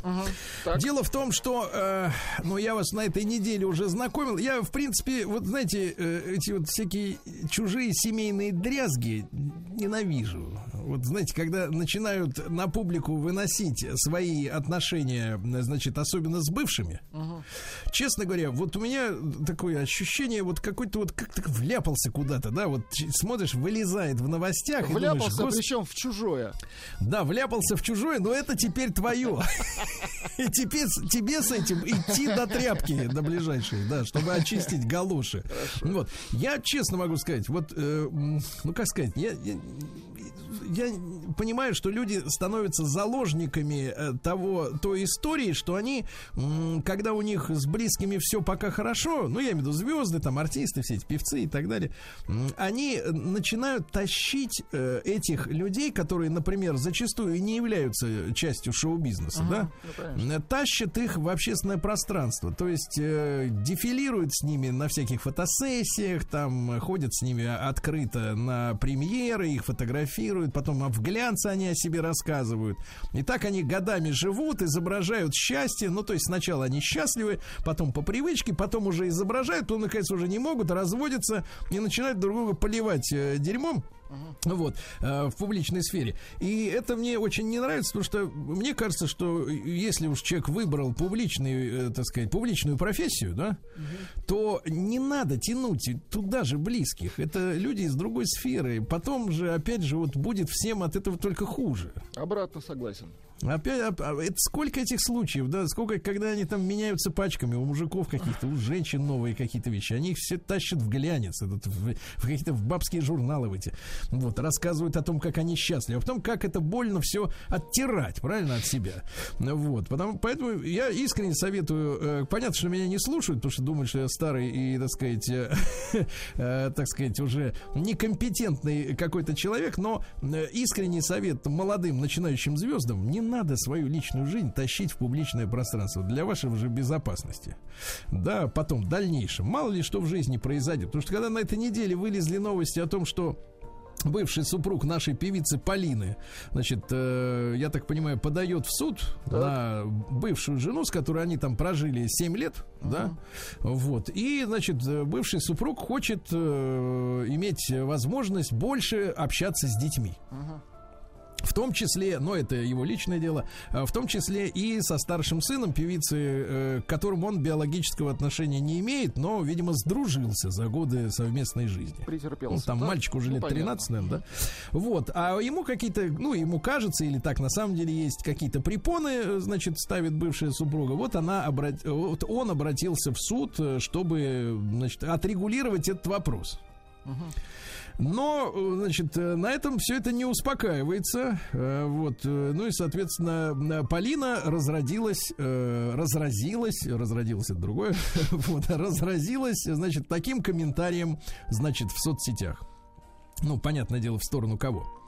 Я считаю, что мужчина не должен быть, а теперь, значит, конкретные уже вещи, Так, так, не так. должен быть злым, мстительным, то есть тебе сделали гадость, а ты терпи, мстительным, малодушным, ну, то есть э, великодушный это когда уходит и квартиру оставляет. Ну, например. А малодушный это когда по суду. да. А двуличным, ну, то есть одним говорит одно, другим другое. М, Да, скупым, вот опять жадным, да, скупым и лживым. Я, говорит, считаю, еще раз повторюсь, что мужчина не должен быть злым, мстительным, малодушным, двуличным, скупым и лживым. Ну, во-первых, у Пол- у Полины хороший русский язык. Я думаю, что не все даже девушки, э, так сказать, наши, э, особенно те, которые выросли на Инстаграме, такие слова могут в одном предложении Такие упомянуть. слова знают. Да, да, да. Так что вот все-таки образование хорошее у 34-летней певицы, все-таки, так сказать, да. Но тем не менее, друзья мои, ну вот такие обвинения э, выдвинутые в адрес бывших, да, чтобы они не были такими. Вот. А поскольку я с вами общаюсь, и не только в эфире, но и в соцсетях, я знаю, что эта проблема достаточно большая, да. Э, Вот, проблема э, после расставания. Вот, и давайте мы составим для Полины обраточку э, сегодня э, при помощи нашего, в том числе, телеграм-портала, плюс 7967 103 5533, да, пожалуйста, в телеграме отправляйте сообщение. А э, какой, э, вы считаете, не должна быть женщина? Да, да, да. Вот какие качества э, не должны быть в женщине, даже когда вы расстаетесь, вот э, как, как она не должна себя вести после расставания. И мы с удовольствием с Владиком послушаем ваши истории о том, э, о том недостойном, скажем так, поведении, э, которое имело место быть в вашей личной, к сожалению, биографии, как вот себя вела, и как бы хорошо бы, чтобы женщины тоже себя не вели после того, как э, закончили отношения, правильно? Давайте, 728-7171, наш телефон, в- телеграм работает, давайте Марата из Петербурга послушаем. Наш рычащий дв- зверь с берегов Невы, да. Артист. Да, здорово, Серега, здорово. Так, брат, ну тема серьезная, тема серьезная. Вот скажи, Да, как... понимаю, Серега. да. Вот, пожалуйста, как, какую на примере твоей жизни, как не надо вести себя женщине после расставания? После расставания. Так, ну я расставался давно и в молодости. Вот. Короче, обраточка Полине. Ну, я хочу сказать Полине, я сингапурский клоун, следуйте за мной. И мужчина хоть куда, и есть у меня хороший крем. Вот, короче. Так, Женщине, ну, серьезно, я могу в обратную, Сереж, я могу тоже ей в обратную сказать, ну не надо быть злой. Не, надо, э, не, не надо жалить нас, кусать не надо, быть, не надо быть тошниловым или тошной, как говорят сейчас модное слово, душниловым. Не надо быть двуличной э, э, тра-та-та, вот, тра-та-та-та, как ты говоришь. Э, Не тра-та-та, а Надо быть хлеба... не на- Тыр-тыр-тыр, да, вот, а тра-та-та. Не, надо быть... Тра-та-та э, это у других. Не надо быть, в смысле, Сереж. Да, алло. Мы вас слушаем внимательно. Маратч, хорошо, Да-да-да, мы, мы Серёж, не- услышали. не, Спасибо. надо, надо быть, ну Не я так надо скажу, вот быть, она я говорит, а я скажу итог. так, надо быть... Что еще раз, Влад? Чуби or not чуби. Да, не, не надо, надо быть. быть, да, это шикарно Хорошо, но сказано, эта ф- конечно. фраза не для Насти. Она не поймет, откуда это. Да, давайте э, Дениса послушаем. Давайте. Э, Надо к Марату как-то повнимательнее относись. Он, э, так сказать, лицедействует, а нам нужна суть, правильно? Э, Денис, доброе утро. Так, Денис, э, Дениса нет у нас. Мгм. К сожалению, К сожалению, да, да. Ребят, 728-7171 наш телефон. Э, Значит, соответственно, вот после расставания э, на вашем личном жизненном примере, какой не следует быть женщине, правильно? Вот давайте Артемий из Санкт-Петербурга. Послушаем, Артемий, доброе утро. Доброе утро. На самом деле, вот все то, что написала Полина Сергеевна, я думаю, что нужно Алаверды переписывать на, на сторону женщин. Потому Так. что, ну, если мы говорим о равноправии, перформанс э, которого вчера был у нас в Питере в центре города с тремя парнями в женских э, платьях, да, то, в принципе, да, мы говорим именно об этом. Что действительно, то есть с двух сторон ну, как бы должно быть взаимно какое-то, да, вот это уважение, э, понимание, понимаю, ну, понятно, что когда люди расходятся, там какие-то обиды, какие-то претензии, но М. со временем, кстати говоря, это все должно затупляться, ну, как правило, да, как показывает э, там и практика. Это понятно, далее. брат, а ты Вот. скажи, пожалуйста, а вот э, если ты все то, что сказала Полина, написала, адресуешь ей самой, а как женщина может не оказаться скупой? Не, ну скупой это непонятно, что вы непонятно, что не в прямом смысле, там, в финансовом плане, там. Ну, я не знаю, скупой вот... э, Нет, ну почему же, могла бы микроволновку и не забирать. Почему? Нет, но есть прекрасное русское слово «прижимисто» его. А скупой это слишком Да, а давайте вот. Ольгу послушаем. Артемий, спасибо, да, понятно, мужское мнение все обратно перевод. Давайте Олю послушаем. Оль, доброе утро. А, Да. Доброе утро. Вы знаете, у меня такой вопрос к вам встречный. А, вот я Давайте. сейчас нахожусь на стадии развода. Мне Так. 45 Так. лет, у меня, у меня трое детей. Так. А, значит, а, мужу исполнилось 45 лет два года назад, и вдруг он решил, что ему осталось мало времени, чтобы разбогатеть, сказал, что мы ему не нужны, и ушел. Год я пыталась сохранить а, отца детям. Я не- совершенно не препятствовала о том, что, чтобы он общался с детьми. А ровно через год, вы знаете, когда мне дети начали говорить, мам, ты знаешь, мы вот будем с папой встречаться не потому, что мы хотим, а потому что мы боимся, что он нам перестанет давать деньги. А дело в том, что э, у меня дети младшие погодки. Э, Соответственно, трое детей я ради... ну, практически они у меня подряд появились. Сейчас они уже подростки. Вот. Но я забросила свою карьеру, в которой сейчас пытаюсь восстановиться уже два года. Но вы сами понимаете, развод, 45 лет, а, трое пубертатных подростков, которым нужно еще откачивать от развода. И я подала на алименты. А когда я подала на алименты, я выяснила о том, что мой муж еще два года назад не просто променял нас, а он продал нас. Он продал нас более богатой женщине, естественно, более молодой. И более того, они уже родили вместе ребенка. И об этом я узнала на встречных алиментах, которые она подала тут же, чтобы уменьшить наши алименты. Проживает он в прекрасном доме, ездит на прекрасных дорогих машинах. Как итог, когда он уходил, единственное, что у нас было, это у нас был общий дом, который он создал для этих детей. Жили мы всегда в моей квартире, заработанной и купленной мной до брака, когда у меня была удачная карьера. Сейчас он отбирает у нас половину дома. Вот расскажите мне, мне 45 лет, мой муж возглавляет огромную компанию iHerb в Москве. Вы все прекрасно ее знаете, представительство iHerb в Москве. Могу Так, мы назвать его должны проверить, проверить, Оля. Так, мы... Проверьте, проверьте. Да, с удовольствием Оля. проверьте, я буду не против. Расскажите мне, как мне себя правильно вести, чтобы я не оказалась последней стервой. Все, что я хочу, отделаться от этой грязи предательства, восстановить детей и жить спокойно. Расскажите мне, что мне дальше делать. Так, мы зададим этот вопрос Хорошо. компетентным органам. взять себя в руки. Вот. Но за откровение спасибо, Спасибо, за откровение конечно. спасибо, да. Вот видите, какая боль. да. А вы тут смеетесь, ты смеешься там. Это не, это записанный Жаба. смех. От Вот жабы именно. слышу. Давайте Антона послушаем. Как вот, Давайте как вот от этой истории теперь оттереться? Вам, Я чувствую. вам никак. Вот, давайте Так. Антона послушаем из Москвы 37. Антон, доброе утро. Так, Доброе утро. Антон. Антон, Не есть опыт развода. да. Так, к сожалению, конечно, тариф детский. что- Вы пропадаете, Антон, да. Да, Антоныч, первое- немножко надо подойти поближе к скважине, чтобы шарашило волну быть лучше. Слушайте, Антон. фантастическая Нет, видимо, Пусть перезвонит. не получится. да. Антоныч, пусть перезвонит, да, ребята, есть опыт развод. Нет, да Оля, конечно, перепахала Ну, меня прямо Олю сейчас. искренне жаль, ну честно. Нет, не искренне жаль. А надо говорить, сочувствие выражаю, а не жаль. Вы сочувствие, мне жаль. А, ну, Вот. понимаю вас, Мы- да. у нас разные пути дорожки. Так, что Да уж пишут нам? а, Что пишут нам? люди? Вот, кстати, пишет девушка Лариса, пишет. Ага, не надо быть, вы сделали итог. Мужских курсов вам явно не хватает. Было бы вам полезно.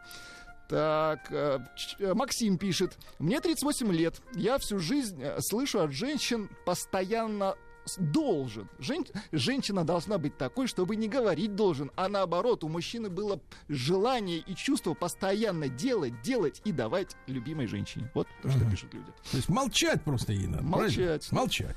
Значит, еще раз повторюсь. Полина сказала, что мужчина не должен быть злым, мстительным, малодушным, двуличным, скупым и лживым. Точно. Понимаете, да? Ну, и это, так сказать, разумные требования. А какой не должна быть женщина после того, как пути дорожки, как вы говорите, узкая тропка разминулась? а? Ну что, перепахала Владика, когда он услышал звонок от Оли, да? Да, да, да. А, кстати- Вздрогнул, Кстати, вздрогнул, вздрогнул потому не что- только Владик, но и Да. наши слушатели. Вот Потому что... что... у вас, у кобелей, у всех ощущение того, что вам женщины От- жизнь от испортили, а кобеля- сами вы... От Вот. кабеля слышу, я вам так отвечу. Вот что пишут наши слушатели. По поводу, Так. кстати, Оли. Оля только следствие описала, пишет Андрей из Санкт-Петербурга. Оля только следствие описала. Пусть расскажет, как до развода пилила своего супруга. Видите, а? Пилила? Вот Пилила. видишь, адвокаты Хорошо, затяжу- да, да, затесались. да, да. Давайте Сережу из Давайте. Москвы послушаем. Да, Сереж, доброе утро. Сереж, доброе утро, рад дозвониться. Да.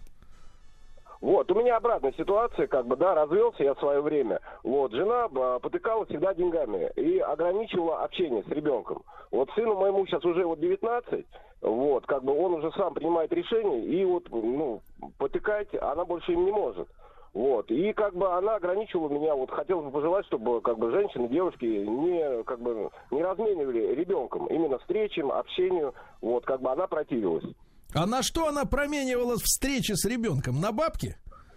Ну, Конечно, на деньги, потому что я когда работал, да, вот, э, ну, да, ну, в стабильной компании, не буду делать, да, рекламу, продажами занимался, были деньги, платил помимо алиментов, так еще привозил и, как бы, ну, ну, по мере необходимости, что надо, да, как бы неофициально деньги отдавал. А когда с деньгами стало плохо, как бы, ну вот, размен, или денежка, и встреча.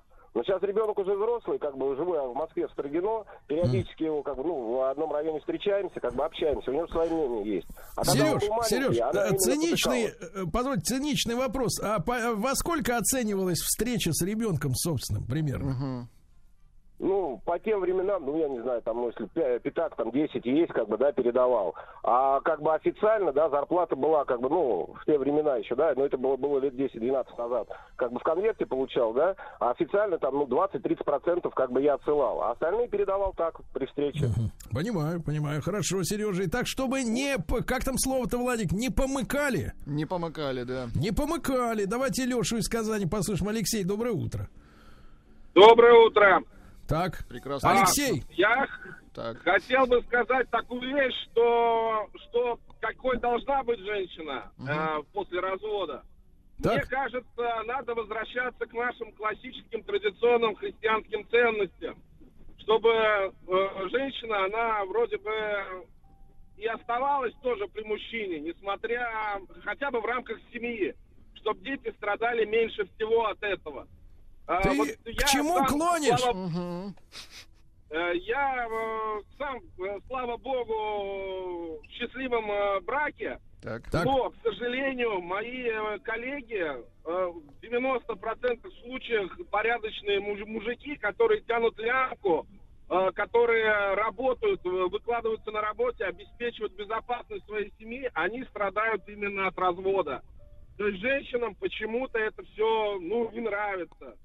Спокойные они, что ли, слишком эти мужики, которые э, вытаскивают семью, обеспечивают и материальное благосостояние и... Не хватает, э, не хватает сердечного драйва, давайте так скажем. Вот да. именно, вот именно, это ключевой момент. И Да.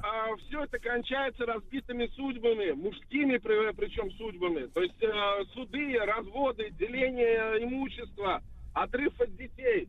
То есть люди выгорают.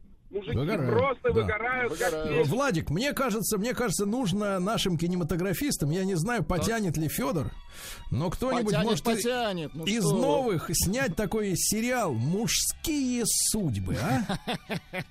Да, что ты смеешься? Что ты Я смеешься? смеюсь от Над того- собой Нет, смеешься. От того, Вот, что я давайте, счастлив. давайте точно. Владимир из Воронежа. Мужчины звонят, и я в голосе чувствую искреннюю Боль. нить, понимаешь, струну. Володя, доброе утро. Ну, доброе утро, Сергей Валерьевич. Рад, что дозвонился наконец-то. Так, скажи. И прям тема такая, на которую хочется ответить по-еврейски, так сказать, философски, очень издалека. Женщине надо быть той, которой она была до ЗАГСа, до свадьбы. То есть, когда ее все устраивает, все хорошо, все там сбудется, и все наладится. А потом, э, через некоторое время, когда еще мамаша начинает наускивать, начинаются какие-то претензии постоянно. То есть, вот как человек до меня правильно заметил, с языка, можно сказать, снял, дома нету э, мужика, зато деньги есть. Или наоборот, э, денег в семье нету, но мужик дома постоянно. И из-за этого женщины начинают э, искать что-то другое, может быть. Вот так вот я бы ответил. Понимаю, понимаю. Хорошо, спасибо, Володя, за конструктив. А Алексея давайте, из Давайте, Балашихи Алексея. послушаем. Ему 48. Тертый калач по вашим меркам, Владик. Алеш, Доброе, доброе утро, утро. Сергей Валерьевич. Да. Но у меня был такой негативный вот опыт, э, что не должна делать женщина. не должна э, запрещать, э, как говорится, встречаться старым друзьям на том основании, что ну мы же развелись, почему вы его при- принимаете у себя? Он же негодяй. Ну, то есть То в есть- семьях э, тех людей, куда вы ходили вдвоем. Да, соответственно.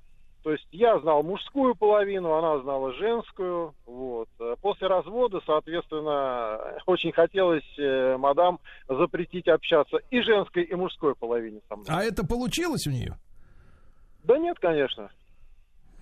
Так, а Но еще? вот накинь, Леша, накинь. Что-нибудь по- покрепче, Алексей, что-нибудь есть Покрепче. еще? Да. Ну, понимаете, в чем дело? Вот я согласен, что надо оставаться той, которая ты была до развода. Я понимаю, там что-то выгорело, перегорело, но зачем? Хорошо потом бы, вот, э, если бы они оставались и в браке такими, как были на первом свидании. Нет, но как бы эта страница перелистана, как говорится, кто прошлое помянет, тому глаз вон. Зачем Ну, всё так, ну это насилие, мы против, против, да, хорошо. И давайте Владислава, спасибо, Леша, Владислава из Санкт-Петербурга. Владислав, доброе утро. Доброе утро, Сергей. Да. Я вот э, слушаю эти проблемы, а им просто нет конца. Вот, они все связаны с тем, что нам жизни переначали по каким-то чужим лекалам, по чужим шаблонам и пытаются дальше нас как-то переделать в сторону родителей номер один, родителей номер, номер два. Вот эти нам навязать эти ценности. Вот у народов, у которых свои традиции сохранились, они все живут нормально. Вот, ребята Востока, со Средней Азии, у них крепкие семьи, и нет никаких конфликтов между мужчинами и женщинами. Даешь традицию, правильно? Точно. у них соблюдается традиция. Я предлагаю у вас выдвинуть Государственную Думу депутатом. Вот, и у Наконец-то, мы, программа- все И тушевались. дать традицию, и Точно. дать традицию. Так, И хорошо, я... сообщение Да, от спасибо, Станислава Владислав. Шоколадова. Доброе Так. утро. Женщине, пишет Станислав Шоколадов, после расставания надо перестать быть женщиной и стать, наконец-то, человеком. Моя бывшая до сих пор ко мне... Какой, какой густой пафос пошел из трубки. Да класс.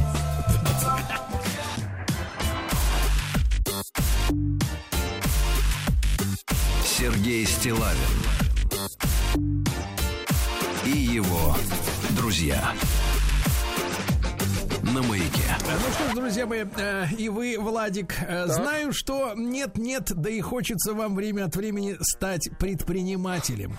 Очень, да, очень Да, да, но вам неизвестно о том, какие меры поддержки могут вас укрепить на этом пути, да?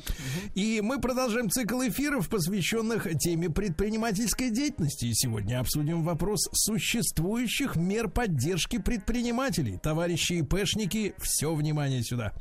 В рыночной экономике, Владик, предпринимательство берет свои корни из мелкого бизнеса. Но далеко не все предприятия способны успешно пережить процесс взросления, встать на ноги. Ведь согласно статистике, более 90% стартапов Так. это то есть первоначальный бизнес, да, закрываются в первый год работы. Это происходит по разным причинам. Э, Кто-то, Владик, не может правильно выбрать нишу, определить свою целевую аудиторию. Кто-то не может приспособиться э, к агрессивной конкурентной среде. Э, Учитывая важность малого и среднего бизнеса, наше государство всячески способствует его поддержке, как правовой, так, кстати говоря, и организационной, а для вас более всего интересно финансовой. По данным Федеральной налоговой службы, на 1 июля сего года в России действовало 3 миллиона 140 тысяч индивидуальных предпринимателей. Динамика постоянно меняется.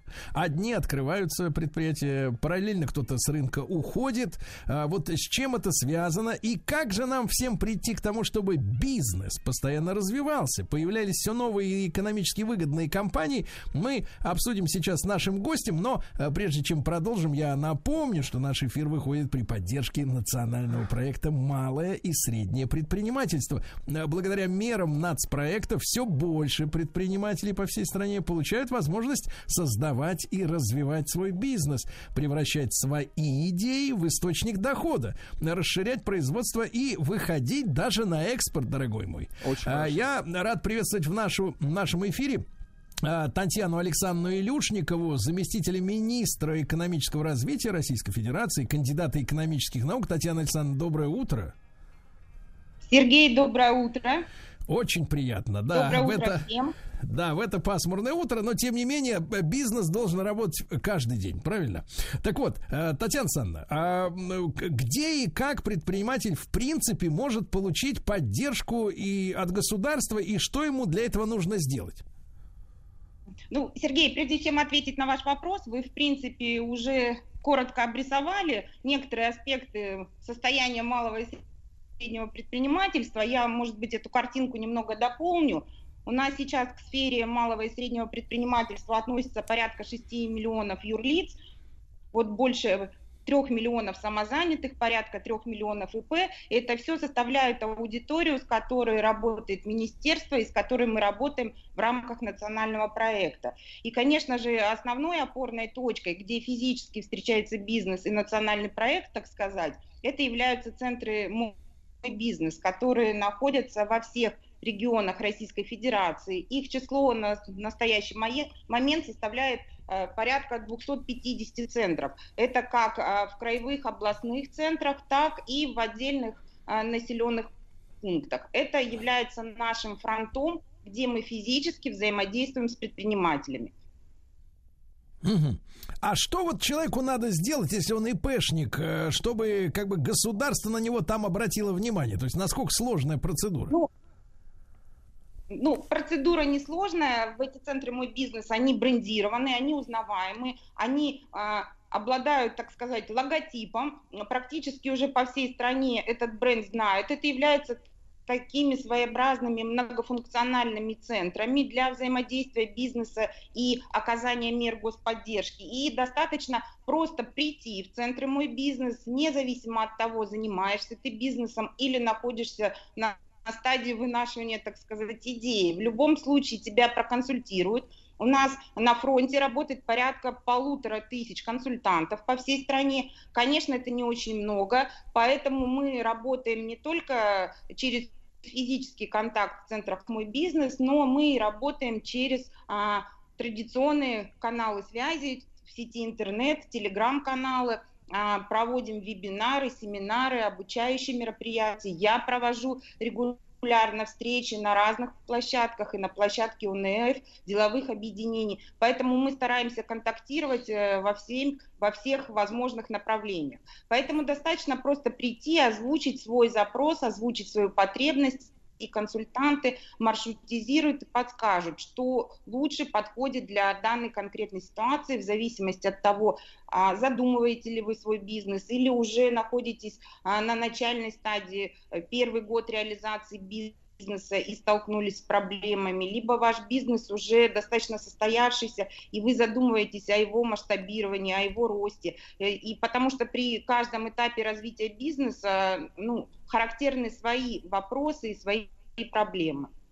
Татьяна Александровна, ну а вот э, для людей, которые вот как наш Владик задумывается, да, над своим бизнесом, это услуги, ну как сказать, оценочно-консультативные, то есть взвешивается ситуация на рынке при помощи, ну, каких-то данных, которые у вас имеются, и человеку могут сообщить, насколько его в данном регионе, да, его намерения могут быть успешными.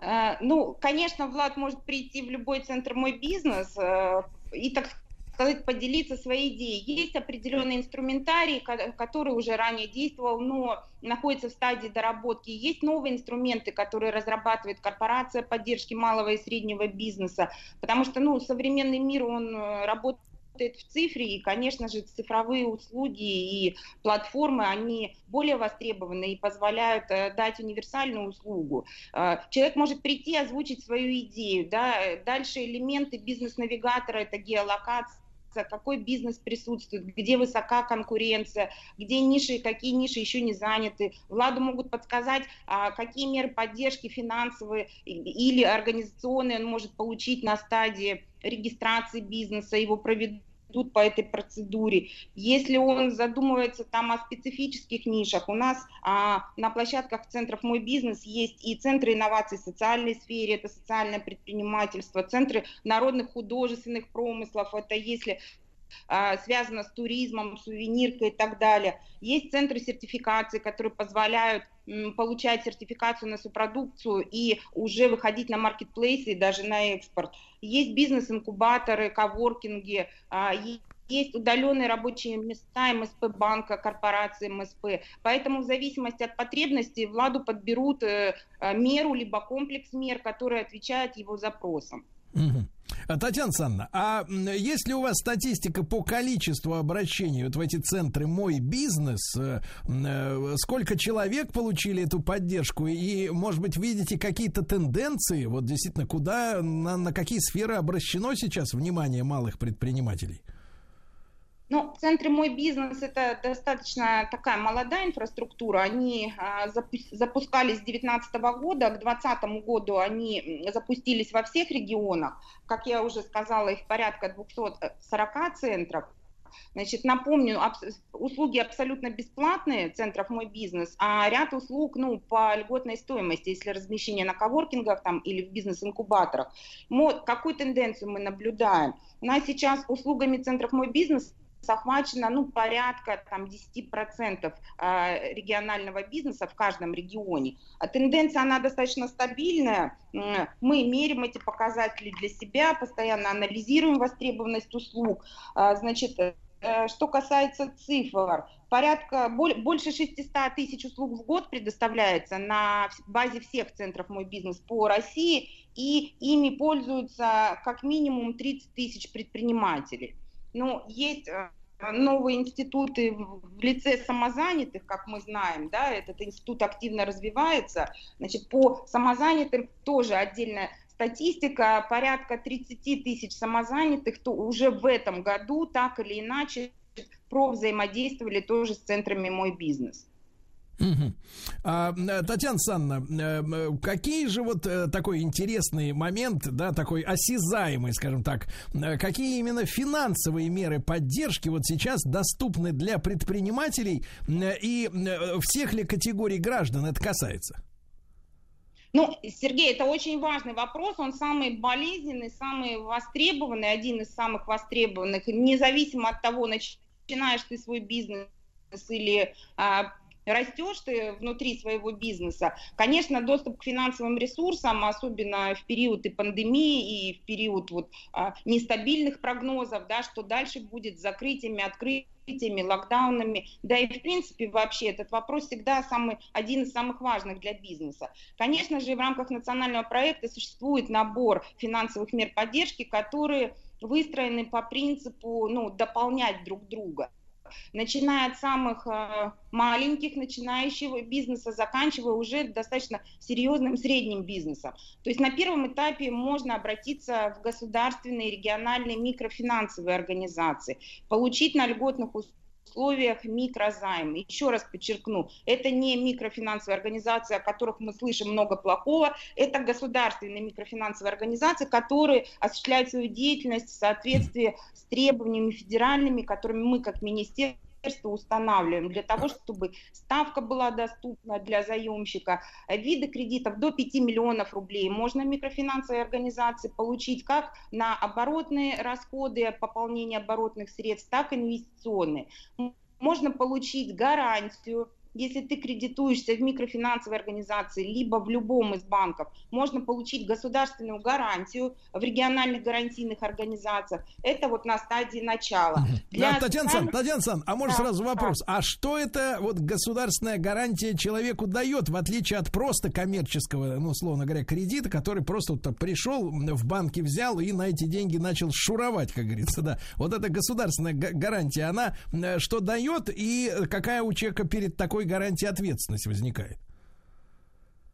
Ну, смотрите, э, региональные гарантийные фонды покрывают, э, ну, по сути, предоставляют залог при э, кредитовании в обычном банке. А, Зачастую это начинающие предприниматели, которые не имеют собственных там средств или не имеют собственного имущества, которые могли бы послужить залогом а, в банке. Так. Поэтому на стадии, когда ты начинаешь э, свою деятельность, у тебя еще нет предпринимательской репутации, у тебя нет еще истории кредитной, как юридического лица, как бизнеса, у тебя еще не сформирована бизнес-репутация. Зачастую просто невозможно прокредитоваться. Просто невозможно. И вот региональные гарантии, если это бизнес не очень крупный, региональные гарантии, как раз снимают этот риск и позволяют получить кредит либо по нашей же программе льготной в рамках национального проекта, либо по любой другой кредитной программе программе в банке. Стоимость Татьяна, Сан- она Татьяна Сан, а сразу, Да. сразу вопрос. А мы с вами говорили, да, и я вначале, и вы говорите о том, что там э, ИП и там малые предприятия открываются, закрываются, кто-то не выдерживает конкуренции. М, Что происходит с этим кредитом, под который дала гарантии вот государственная структура дальше? Вот как, если человек, например, за время своего, своей деятельности, там, год, за два, не нажил, опять же, никаких миллиардов, как у него там, условно говоря, не было в начале, да, никаких имущественных э, заделов, так и их не стало, потому что он, ну, к сожалению, разорился. А Что происходит с таким кредитом, вот в конце концов? Но это означает, что э, часть рисков в объеме гарантии 50% займа или там до 80% может быть прогарантировано кредит, это означает, что эту часть рисков берет на себя региональная гарантийная организация. А мы на федеральном уровне ежегодно осуществляем взносы и пополнение уставных капиталов капиталов как региональных гарантийных организаций, так и микрофинансовых организаций. То есть часть рисков предпринимательских, особенно на стадии, начальной стадии, по сути, получается, что берет на себя государство. Мгм. То есть, Татьяна Александровна, получается, что, э, ну, э, давая такие гарантии, э, вот эта соответствующая структура, она должна убедиться, ну, хотя бы теоретически в жизнеспособности этого бизнеса, да? Это же не, не, не на ветер же Ну, деньги ну, даются. Сергей, несомненно, если вы просто пришли и говорите, хочу прокредитоваться на 25 миллионов и дайте мне гарантию на 20, совершенно очевидно, ну, что просто так э, гарантию эту вам никто не предоставит. Конечно же, на вас посмотрят, конечно же, вас э, а- э, значит, по профилю риска, да, по, конечно же, значит, изучат там вашу историю, пусть даже как физлица, изучат ваш бизнес-план, вашу бизнес-идею. Конечно, вам могут отказать. Это несомненно, потому что все-таки региональные гарантийные организации, микрофинансовые организации, несмотря на то, что это государственные организации, и часть рисков принимает на себя государство, но тем не менее это не благотворительные организации. Конечно, твоя бизнес-идея как минимум должна быть жизнеспособна с точки зрения специалистов а, а, этих специализированных финансовых институтов. Э, Татьяна Александровна, а по вашим данным, по внутренним, вот э, отказ, э, как правило, в каком проценте э, обращений э, ждет этого человека, который из-за неопытности, ну, может, придумал себе какую-то странную фантазию и полагает, что под нее дадут деньги с гарантией, да? Но вот ваш опыт подсказывает, сколько фантазеров таких вот на- находится среди потенциальных малых предпринимателей? Ну, Сергей, такой, знаете, неоднозначный вопрос. А Там, если судить по статистике, там, условно говоря, э, РГО, ну, может в некоторых регионах даже до половины доходить отказов, да, Мгм. все же зависит еще честно говоря, от условий в конкретном регионе, если, допустим, там Нижний Новгород, Москва, Санкт-Петербург, предпринимательское сообщество и рынки, они сформированы, высокая степень конкуренции, возможность общаться между собой, то, соответственно, и бизнес-идеи, они более зрелые, да, более зрелые, с которыми приходят предприниматели. А, допустим, предприниматели в небольших там населенных пунктах или э, ну, где территориально далеко находятся от каких-то центров притяжения, например, в каких-то населенных пунктах на Дальнем Востоке, на Кавказе, а, там степень а, отказа может быть выше, потому что бизнес-идеи и рынки, может быть, не не настолько сформированы, а, не настолько сформированы бизнес-сообщества. Тут настолько все индивидуально. Некоторые а, государственные микрофинансовые организации гарантийные работают с максимальной нагрузкой на капитал. Это означает что они обеспечивают широкий охват и выдают много и гарантий, и а, Мгм. микрозаймов. Понимаю. А в некоторых а в некоторых регионах, вы знаете, они, ну, а, есть предложение, но нету спроса. Я То есть они готовы выдавать, а не обращаются, не обращаются. Нет бизнес-идей или да. нет аппетита к риску, к предпринимательству. Да, Татьяна Александровна, ну и вот помимо финансовой поддержки, что еще, какие меры еще предпринимаются? Ну, традиционно востребованы образовательные меры, все меры, которые так или иначе позволяют прокачать свои компетенции, причем это образование не в классическом понимании, да, к которому мы привыкли, ну, по крайней мере, наше поколение, а, потому что современные там, предприниматели, современная молодежь, они мыслят другими категориями. Это а, необходимость достаточно быстрой прокачки определенных скиллов в сфере маркетинга, продаж, продвижения в социальных сетях, как выйти на маркетплейсы, да, как э, разместить свою продукцию, как можно сертифицировать и что нужно для экспорта. И мы стараемся предоставлять такие возможности для краткосрочных программ и прокачки определенных скиллов. И а, сейчас на базе корпорации один, одним из первых сервисов, который будет запущен на, платфи, на платформе поддержки МСП, это как раз будут образовательные сервисы, которые позволяют дистанционно, позволяют э, понять свою компетенцию, понять э, не да, только да. свой внутренний запрос, но и объективно да. состояние этой компетенции путем тестирования, и дальше может быть предложенный набор программ э, различных форматов и различной продолжительности, да. Э, э, по которыми ты можешь воспользоваться. Дальше э, да, да, консультационная да. поддержка, начиная от помощи оформления бизнес-плана, если ты хочешь идти прокредитоваться не по льготной программе, э, помощь там в оформлении заявки и бизнес-плана, если ты хочешь да. прокредитоваться Татьяна по Сан, Татьяна Сан, ну, я прекр- да. прекрасно вас понимаю, друзья мои. Мой бизнес, 250 отделений по всей стране. Э, с нами э, на связи Татьяна Александровна Илюшникова, замминистра экономического развития Российской Федерации, кандидат экономических наук. Но я напомню, что наш проект выходит при поддержке национального проекта «Малое и среднее предпринимательство» и поддержка индивидуальной предпринимательской инициативы. Задача, Владик, национального проекта так. расширение доступа субъектов малого и среднего предпринимательства к финансовым ресурсам, в том числе к льготному финансированию. Ну и по итогам программы численность занятых в сфере малого и среднего предпринимательства должна увеличиться до 25 миллионов человек, включая ИПшников, Владик. И я бы вам порекомендовал начать со скиллов, мы скажем, прокачать ваши скиллы. Бог, мы скажем, да, Татьяна Александровна, небольшое спасибо. А вы качайте.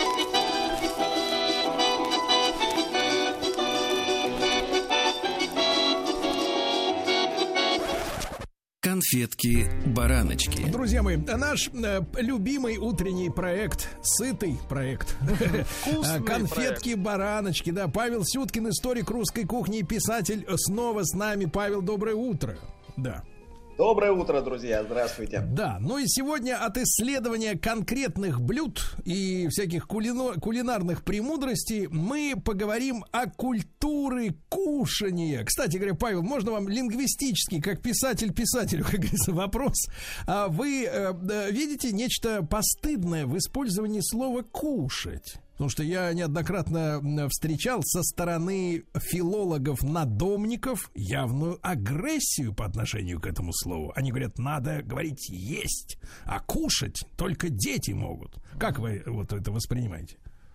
Э, вы знаете, действительно, эта настороженность существует. Меня самого, э, когда я только начинал там, выступать там, по радио, в телевидении, не раз э, поправляли. Нет, нельзя так, нельзя так говорить. Поэтому у меня сейчас уже просто в подкорке сидит автоматом вычеркивать из всех текстов это крамольное слово «кушать».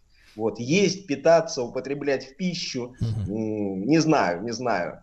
Вот, То есть, э, Павел, может, получается, получается, что негр в России говорить можно, а кушать нельзя. Да. Дошли до этого, до, до ручки. Хорошо, но мы сегодня будем говорить о культуре употребления пищи, э, да, вот э, в русской традиции. Э, ну, как бы образ рисует, например, крестьянскую семью, да, где посреди стола стоит котел, котелок, да, внутри, например, картошечка или каша какая-то, вот. И, значит, отец первым своей ложкой деревянной туда залезает, ест, остальные смотрят, как он он ест, радуется за, за него, да, тарелок не было, насколько я понимаю, да. Ну и вообще вот эта история с приборами. А вот наш, например, товарищ Рустам рассказывает, что он э, э неоднократно ел э, плов, например, руками. То есть вот эти вот приборы, ложки, ножи, вилки, насколько они вот э, нашей национальной кухне близки? Вы знаете, конечно, э, вы совершенно правы, э, когда говорите о некой культуре застольной. То есть, действительно, вот хороший обед там с гостями, скажем, это все-таки не только про поесть, это еще и вот э, получить какое-то удовольствие, там, зрительное, осязательное, то есть там белые чистые скатерти, там красивые какие-то изящные тарелочки, приборы, там, может быть, серебряные там раньше были. Все это, конечно, такой непременный атрибут хорошей, хорошей кухни. И, э, как вы сами понимаете, у нас это все внедрялось, э, ну так, э, сложновато в свете ну, нашего, наверное, национального характера, который простору требует, а не вот всяких этих вот там финтифлюшек. Вот. Мы же помним все прекрасно замечательную классическую булгаковскую фразу. Вот все у вас как на параде. Салфетку сюда, галстук туда, да извините, да пожалуйста, мерси. А так, чтобы вот по-домашнему, по-настоящему. Но не хочется, не хочется, Павел, аналогии с собакой все-таки. Да, вот мучаете себя, как при царском режиме. А, вот действительно при царском режиме народ себя мучил а, нужно сказать откровенно, и э, при этом э, мучил, ну, не только по собственной воле, но и по царскому повелению, скажем прямо. Что же у нас с приборами вообще исторически? Ну, понятно, что ложка и нож появляются э, на нашем столе истории. Ну, нож, наверное, немножко древнее, но, в общем, деревянная ложка это тоже явно такое достижение русской культуры еще там далеко до крещения Руси. Собственно, первые, ну, в Европе, например, первые деревянные ложки, э, которые обнаружены были археологами, а, имеют возраст 2700 лет. То есть это вообще неолит. Э, вот. Ну, таких древних находок у нас не обнаружено, но тем не менее понятно, что штука это такая древняя. А, а вот с остальной посудой и утварью столовой э, несколько сложнее. Вот скатерти, например, известны у нас э, ну, где-то минимум с 16 века.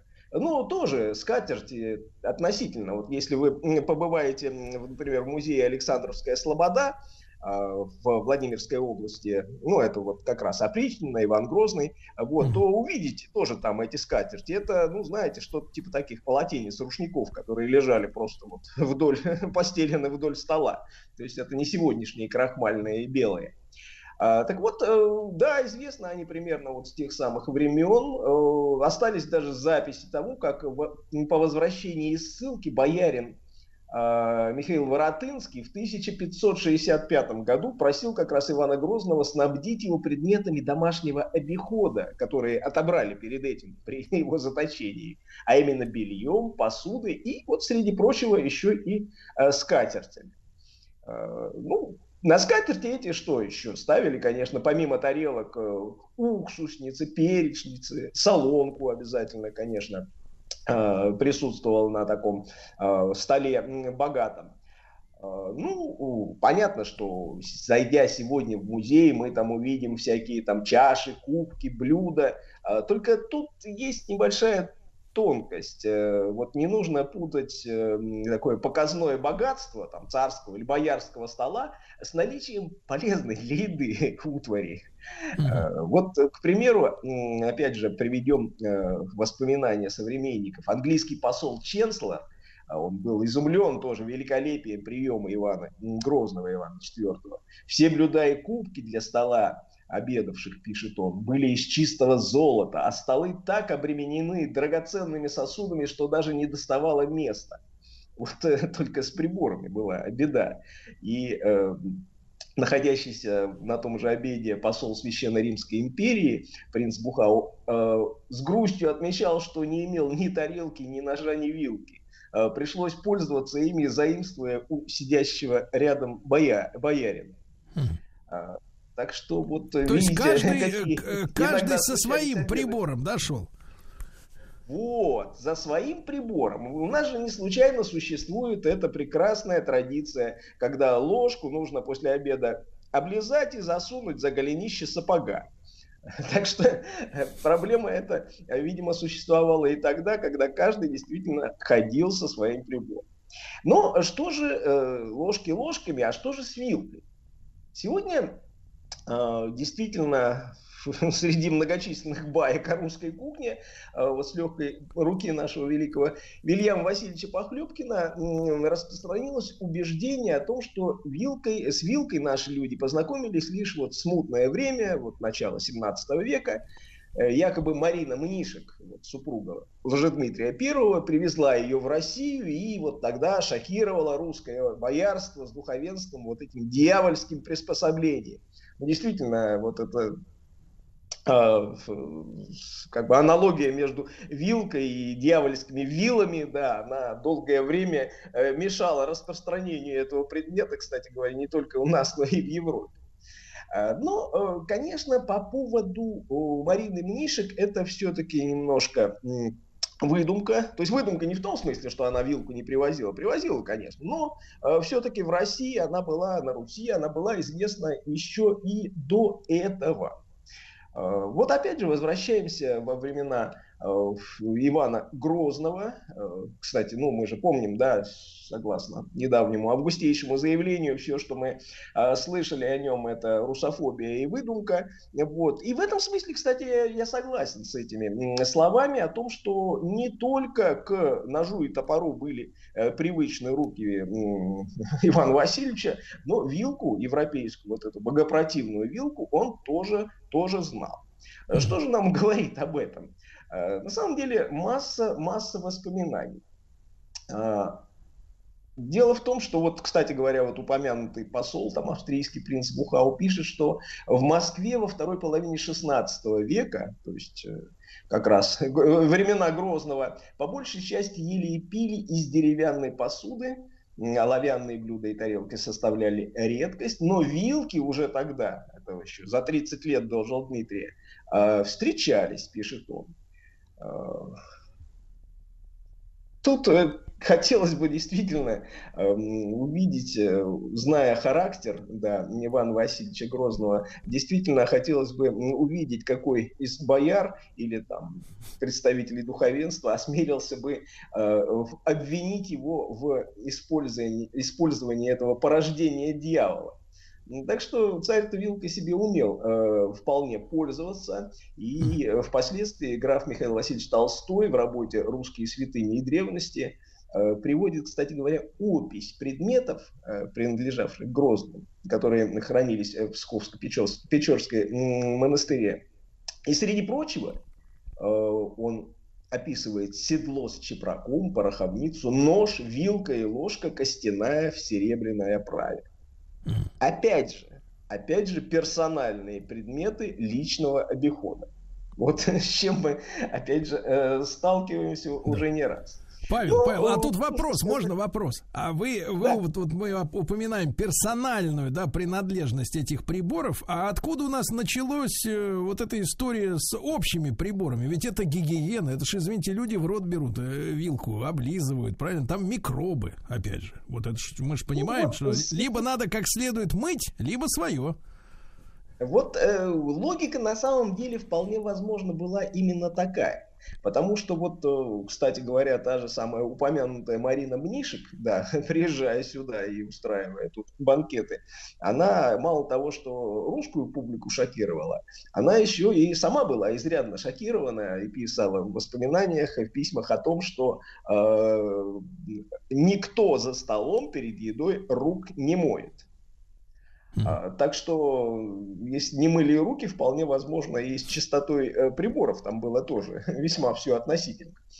Но, тем не менее, конечно, вот эта привычка к такому массовому застолью, застолью вне дома, вот уже э, это, конечно, уже все-таки петровские э, больше времена, когда, собственно, и возникают у нас первые рестораны, собственно, бывший шеф-повар самого Петра, немец Фельтен, он и организовал в Петербурге в 1720-х годах, называлось это заведение харчевни четырех фрегатов. Mm-hmm. Ну, четыре фрегата, это шведские фрегаты, которые были захвачены э, в битве при Гренгаме. Так да, вот, да, Павел, первое... а тут вопрос, вопрос сразу можно. А что, получается, до этого у нас коммерческой харчевни не существовало, разве? Э, Конечно, вот э, такого рода заведения, как вы говорите, харчевня, эм, Трактир. трактир, трактир, да, они появляются, да, вот трактир особенно э, уже вот в эти Ивано-Грозненские времена, да, первый, как мы помним, на Балчуге еще был. Э, Слово харчевня вообще более эм, старое, то есть это, ну, там, оно теря- теряется в веках. Ну, конечно, повторяю, ни о каких вилках там речи, речи не Понятно. шла. Понятно. Друзья мои, Павел Сюткин, историк русской кухни, э, писатель. Чем ели на Руси? Павел Сюткин, историк русской кухни и писатель с нами. Э, как, э, чем ели на, на- в нашей стране в древние времена? И вот э, уже в конце жизни Петра Первого появляется ресторация в Санкт-Петербурге, да, Павел? Да, да, именно тогда, собственно, общественное питание становится, ну, какой-то уже такой привычкой, модой. А, Но, конечно, когда мы говорим про слово «вилка», ну, в применении к еде, да, к банкетам, а, немедленно приходит в голову и слово «фуршет». А, Хотя оно и не русское, но, как мы понимаем, да, все-таки первоначально понятие фуршет, э, то есть с вилкой в руке дословно, возникло у французов в 19 веке э, во время революции, ну как легенда гласит, парламентарии стали обедать в 5 часов вечера, и чтобы не отрываться надолго от дел, вот принимали пищу там, чуть ли не стоя у стола с вилкой в руке. Ну, так это не, не так сказать Сложно, э, но э, нужно сказать, что фуршет, он, во-первых, и у нас стал популярен, э, но при этом он, ну, как бы популярен стал не на пустом месте, потому что аналогичные, ну, скажем так, приемы пищи у нас практиковались давно, еще с петровских, петровских времен. То есть действительно еще в летнем саду Петр I устраивал праздники и торжества, вот, как раз обычно начинавшиеся в 5 часов вечера пополудни. Э, Вот. И э, вот особенно, скажем, это запомнилось современникам такой праздник после победы под Полтавой. Царь по- поздравил от Преображенского и Семеновского полков, э, выстроенных на Марсовом поле, поднес по чашке вина. А вот в летнем саду в это время как раз накрывались столы, красовались там фрукты всякие, лакомства сладкие, рюмочки с вином. Вот как раз тогда-то, как гости подходили, никто не садился, естественно, никаких стульев не было пре- предусмотрено, а подходили са- к столам, сами накладывали себе на тарелочки какую-то закуску, там выпивали, прогуливались.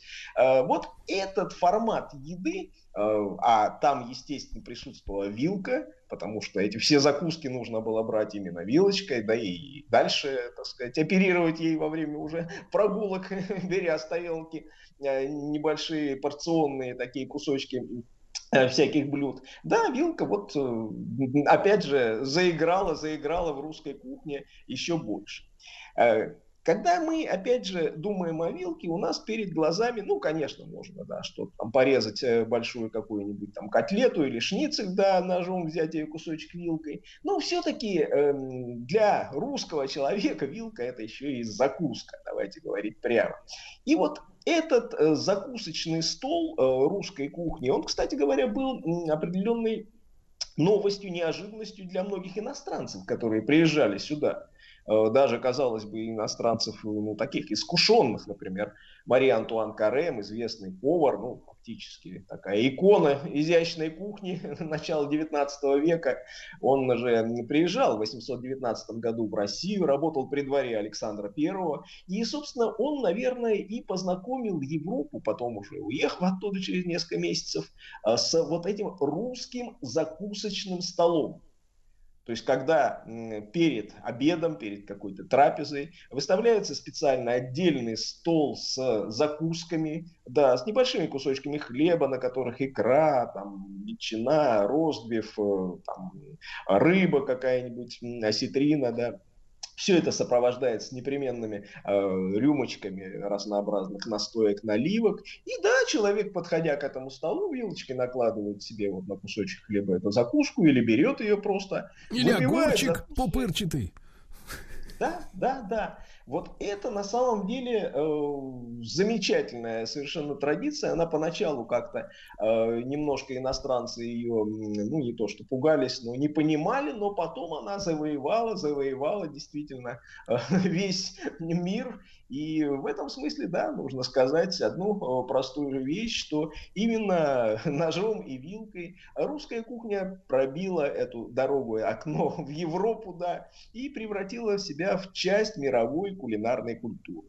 Э, Поэтому для нас, э, собственно, сегодня э, эти столовые приборы, изящество за столом, это, конечно, ну, определенная э, часть того удовольствия, которое мы получаем от еды. Павел, но э, мы должны с вами констатировать, э, что сейчас, э, теперь уже в обратном направлении, а именно с Запада, идет неокулинарное варварство, когда людям предлагают э, именно жрать, э, понимаешь, держа еду руками снова. То есть вся эта культура бургеров и прочих, так сказать, прибамбасов англосаксонских, она же вообще не предполагает пользование никакими приборами, ни ложкой, ни вилкой, ни ножом. Взял в руки и по уши да. зарываешься в этот бутерброд, понимаешь? К сожалению, к сожалению, да, действительно, сегодняшняя культура такой, ну, быстрого и быстрой еды, фастфуда, она, конечно, немножко меняет те старые стереотипы, ну, для всего, для всего свои условности. Вот я вспоминаю известные правила о том, что там рыбу, птицу, да, курицу, да, например, да, у нас нужно как есть, всегда спрашивали меня там мама, да, руками или вилкой, да. Вот. Так вот, правило простое. В гостях едите вилкой, ножом отрезая, а дома, дома спокойно берете куриную ножку в руки и обгрызаете ее так, как э, душе угодно. Вот так, собственно говоря, и со всем этим быстрым питанием. Если вам действительно нужно на скорую руку, идите как удобно. А вот когда, чтобы получить удовольствие, э, не только наесться, но еще и Ну и покушать. Да, это, это все-таки с приборами. Хорошо, хорошо. Спасибо Павлу Сюткину, как всегда, историк русской кухни, писатель. Весь наш цикл «Конфетки и бараночки» на сайте радиомаяк.ру. Студия кинопрограмм «Телерадио представляет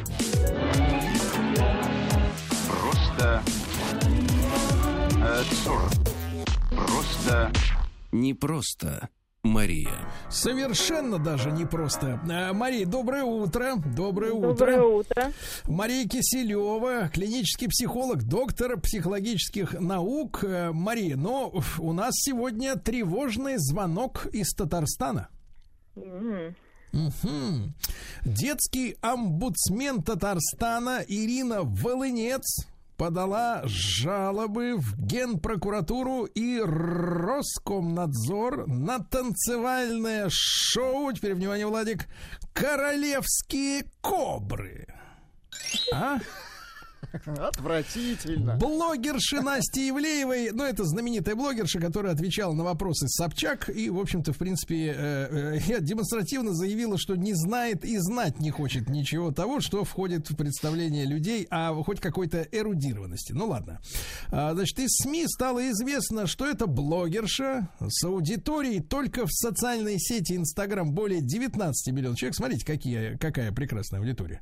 А, Запускает свое шоу трансвеститов. Организаторами, значит, заявлено участие там вот этих самых э, артистов-мужчин, которые используют женские образы. Да, они не только надевают каблучищи, как говорит наш композитор, вот, натягивают на себя блестючие платья, лукру, люрикс, как там, шифон, уже язык уже устал от этого, от этих слов, да, но и красятся, надевают парики, выглядят как бабы, двигаются как бабы. Вот. И заманивают, как они. Но всем понятно одновременно, что это женщины-то не настоящие, понимаете, да? И, конечно, конечно, вот такие э, простые, такие наивные люди, как наш Владик, они хе-хе, посмеются и все. Значит, вчерашняя история в Питере, где там вышел пикет, опять же, в женском шматье. С требованием, значит, мужикам носить, э, разрешить платье, вот эти все провокации. Я вот хочу серьезно об этом говорить сегодня с точки зрения именно детской психологии, потому что мы, конечно, взрослые люди, над, э, ну, в принципе, вот у нас принято как? Мы над придурками смеемся, да? Вот, это такая форма не то чтобы даже защиты, но просто мы сформированы уже, мы понимаем, как выглядит мужчина, как выглядит женщина, называйте нас ретроградами, закостенелыми и так далее, так далее. Зубы себе, себе сточите, выбирая эпитеты для таких, как мы, староверов. Вот. Но мы же понимаем, что вся эта зараза направлена именно на э, маленьких, да, которые вот этой сформированной, соответственно, устойчивой э, структуры, да, понимания жизни не имеют. И вот с точки зрения именно, именно психологии, да, мы же понимаем, что все эти соцсети, они в первую очередь захватывают популярность у молодой аудитории, у молодой и очень молодой аудитории, да. И сегодня уже подается даже там среди школьников младшего школьного возраста искусство стать блогером, это подается как искусство, это перспективная жизненная, так сказать, э, стезя, стану блогером и буду знаменитым и успешным. Да, мы раньше, я уже говорил, хотели быть бандитами в 90-е, в 80-е космонавтами, да, ну хоть что-то приличное. Вот. А, а эти просто блогеры. Ну вот, Мария, так вот с точки зрения именно детской психологии, вот э, или мы, или я как-то перебарщиваю, э, или все-таки, если вот люди будут кайфовать от того, что вот эти переодевалки э, мужиков в женщин, они как бы вот э, не несут никакой, как говорится, опасности.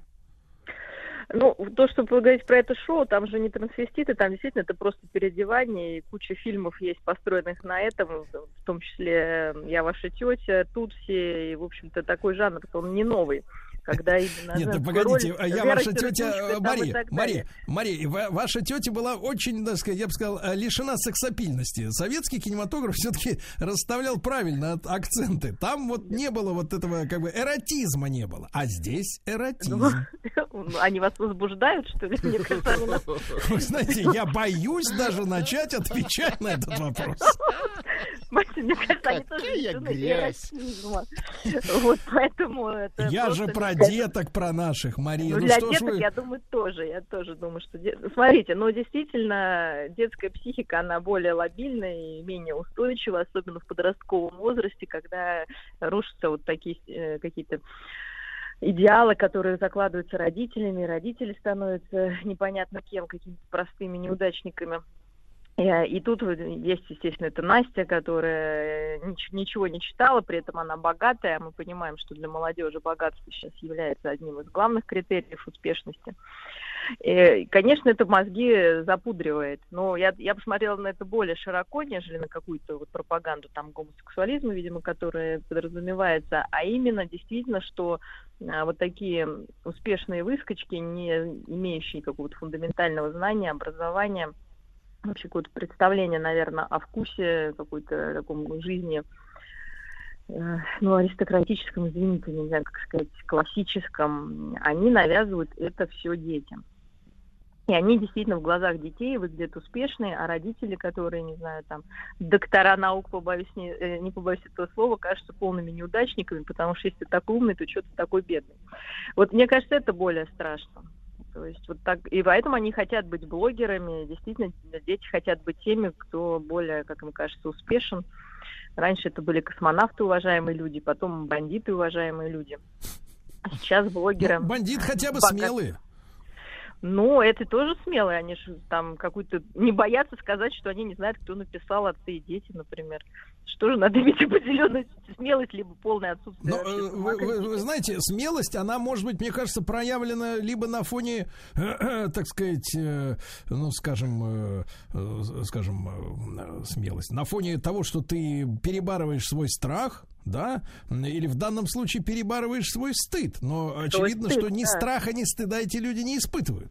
Вообще, они в принципе наверное, не испытывают таких э, каких-то ни страха, ни стыда, ни Э, чувство вины, просто вижу цель, не вижу препятствий. И, возможно, мы, понимаете, мы все равно с вами мыслим действительно немножко как ретрограды. Нам кажется, что нужно в детях воспитывать вот те качества, которые нас с вами воспитывали. Совесть, ответственность там, и так далее, и то прочее. Но, видите, практика показывает, что весь мир, включая там высших политиков, движется по другой траектории. Я просто размышляю, я не говорю, что нужно детей делать там хамов и необразованных, но просто вы посмотрите, что происходит. И дети, конечно, это видят. Когда фейки и вообще происходит на уровне мировых держав, то что говорить о каких-то там Настях или там кто там еще есть. Так. Вот так. в чем весь ужас. И дети это видят, а ну, может быть, они будут востребованы в этом мире, где к полному лжи и каких-то вот уже других вообще э, правил. То, что мы с вами привыкли играть по правилам. Вот есть правила, надо делать, вот что такое хорошо, что такое плохо. Мир будущего – это мир, где правила гибкие, понимаете, точнее говоря, они такие анархические немножко. И нужно уметь в этом во всем как-то вот рулить. Я, Э, я ну, размышляю, давайте, потому Мария, что Мария, а я вот большой вопрос. Предлагаю, предлагаю копнуть более, так сказать, э, более нашей лопатой забуриться поглубже в историческую правду, да?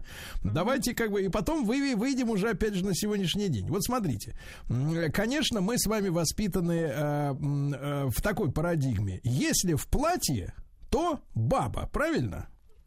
Либо артист. Проблема в другом, что если в брюках, то уже не, не факт, что мужик. Вот в чем проблема. Понимаете?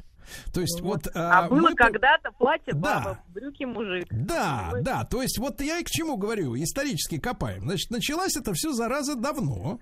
То есть сначала, сначала, значит, женщины отстояли себе право носить бесовскую одежду, из-за которой, собственно говоря, сожгли Жанну Дарк штаны. Вот она первая правильно? была, да-да-да. Да, вот. Ее сожгли, и как бы на несколько столетий, так сказать, люди Подутихли. подугуманились. Да. Потом, значит, подняли голову суфражистки и вся вот, вот это болото.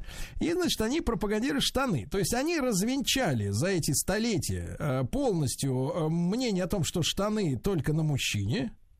Теперь они, значит, доби- добираются уже до платьев, что платье это не только женщина, да? Вот смотрите, они хотят добить эту историю. Но ведь мы не можем быть лицемерами и говорить, что все дело только в сегодняшних активистах, да, или в тех, которые брюки, э, значит, э, вот продвигали. И только в этом проблема. Ведь мы же должны ответить себе честно на вопрос. Вот эти проблемы, которые у нас сейчас есть, это как раз из-за и, извините меня, ребята, это мое оценочное, может быть, я не прав, но из-за борьбы за равноправие.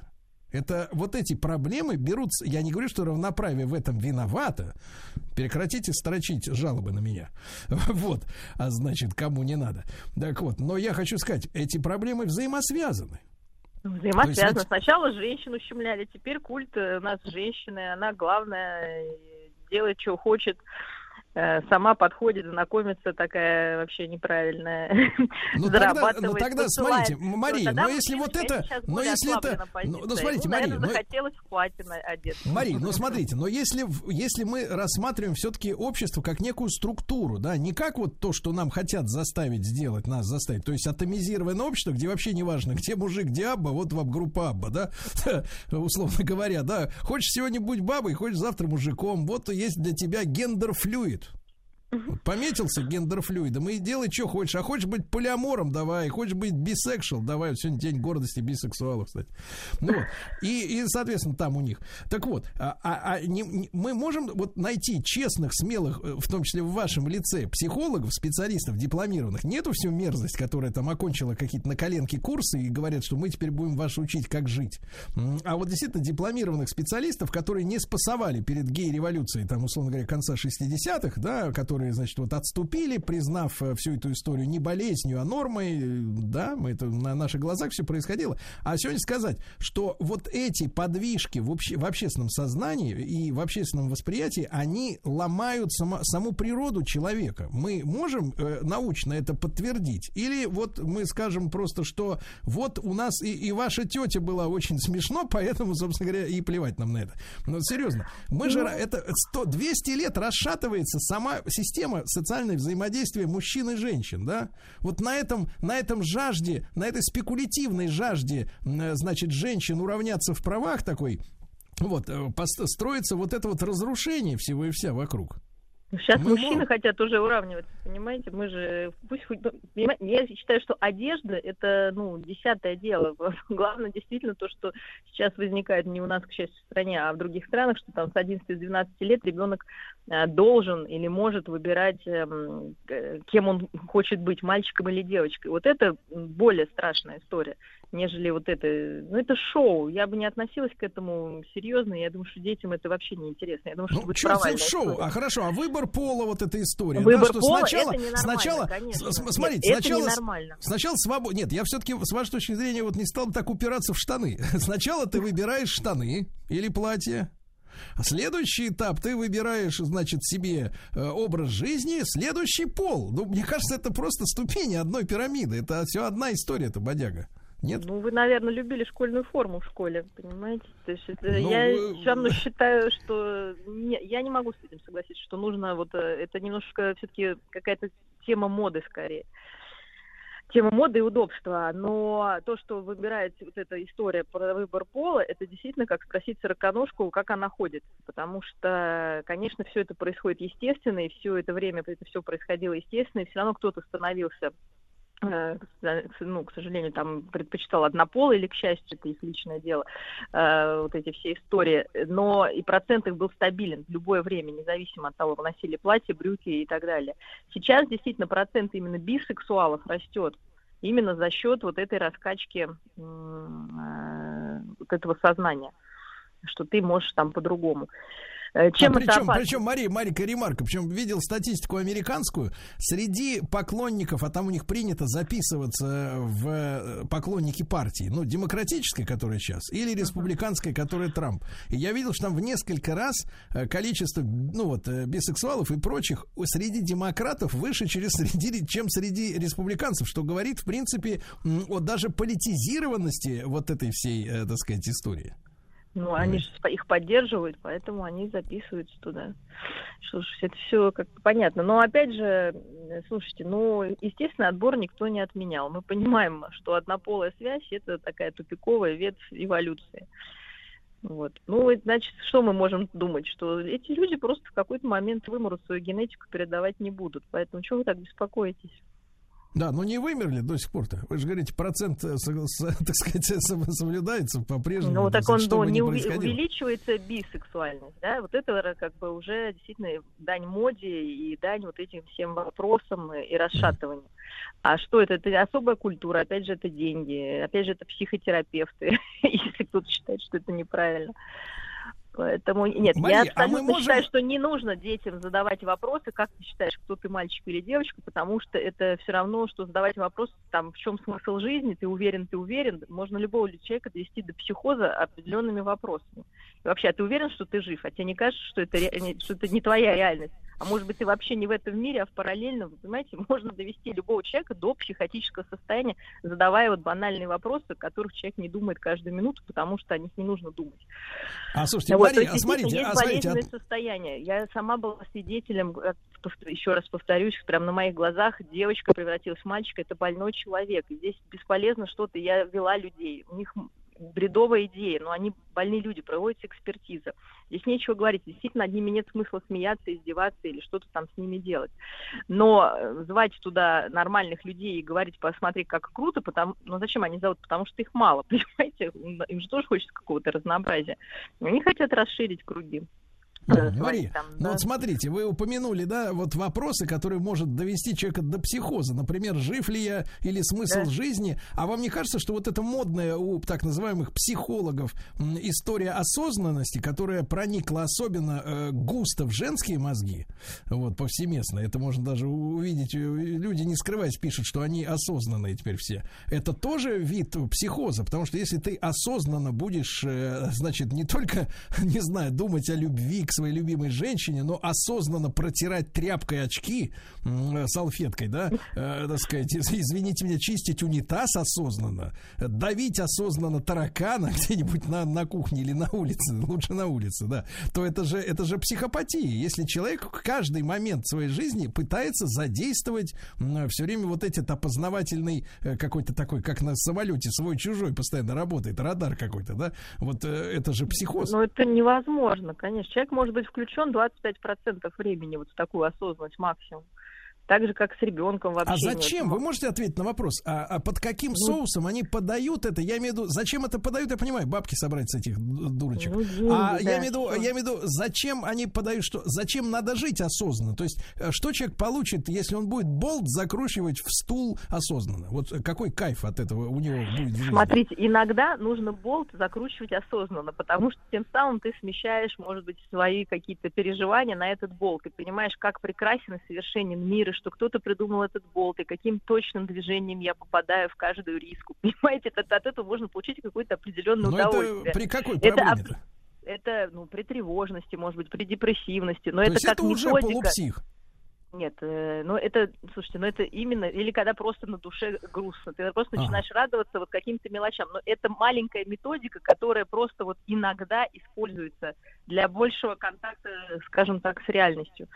Но не более того, то есть жить постоянно осознанно там, это нереально. То есть на работе, например, когда мы ведем сессию, мы должны ее осознанно вести, понимая, зачем мы говорим каждое слово. Ну, болтая с подружкой, естественно, никто там не будет э, думать, зачем ты это сказал, А почему, что, что я это, к чему это, к чему это приведет? Вот у этих девушек, да, которые там от, от, от 20 до 45 вот э, нагло заявляют, что они теперь живут осознанно. Что у них с, с головой-то происходит в этом? В Ну, во-первых, это опять же иллюзия полная, потому что, повторюсь, это невозможно. А для них это просто, ну, чувств, ну, как со- способ почувствовать себя выше других. Это придет к тому, что они еще больше отдалятся от потенциальных нормальных людей, ну, и своих женихов, там, я не знаю, кого там они ищут, э, и будут еще больше чувствовать одиночество. Вот к чему это приведет. Потому что они это делают для того, чтобы почувствовать себя круче. Но те люди, да, которые ваши вот эти, Мария, но те люди, которые вот эти методики, которые разово где-то там эпизодично используются, внедряют на постоянной основе, это же настоящее психиатрическое вредительство. Ну, конечно, я не скрываю, что большинство тренингов, я считаю, что это вредительство. Никогда другого не говорила. Они, к сожалению, не лицензируются. Но это развлечение, как не лицензируются вот эти э, шоу с трансвеститами. Но это для людей какое-то, как кажется, развлечение, но оно может приносить вред. Но у нас свободная страна, каждый может выбрать, что смотреть ему. Пойти там в театр, либо пойти на, на это шоу пойти к нормальному психотерапевту, либо пойти к шарлатану. То есть как мы можем? Мы же не можем людям в голову что-то другое. Мы вот с вами рассказываем, что не нужно это делать, что должен быть профессионал, который будет А разбираться кто-то, вашим Мария, конкретным случаем. А ведь кто-то, Мария, слушая нас сейчас, осознанно вкручивает болт, понимаете? Я не против. И не факт, что в деревяшку. Забивает, Сергей забивает. Да-да, и скрипит болт. да. Да, да, Мария, ну да, такому самообладанию, что во время Да. такой пламенной речи человек что-то вкручивает. А Мария Киселева, клинический психолог, доктор психологических наук. Друзья мои, берегите нервы, берегите, бегите от тех, кто себе не сберет.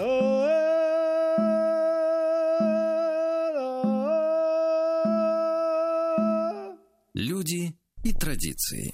Друзья мои, наш проект «Люди и традиции». Надо знать, так сказать, э, в какой стране большой ты живешь, товарищ Владик, правильно? Мгм, Конечно. Вот, и сегодня мы поговорим э, о коренных народах Амуро-Сахалинской историко-культурной области. И сегодня наши главные герои это нивхи. Может быть, вы даже и не слышали такое слово, а зря. И, ну, в, в любом случае, никогда не поздно узнать, правильно, друзья мои?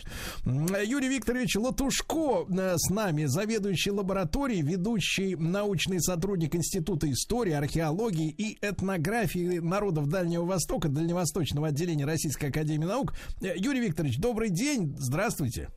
Здравствуйте. Ну, я рад снова нашей встрече э, в прямом эфире, да. И, конечно, Взаимно. конечно, нам хочется узнать об Амуро-Сахалинской историко-культурной области. Особенно из Москвы. Это кажется таким далеким местом на земле, а вы наверняка представляете это себе все вот буквально, да, на пальцах.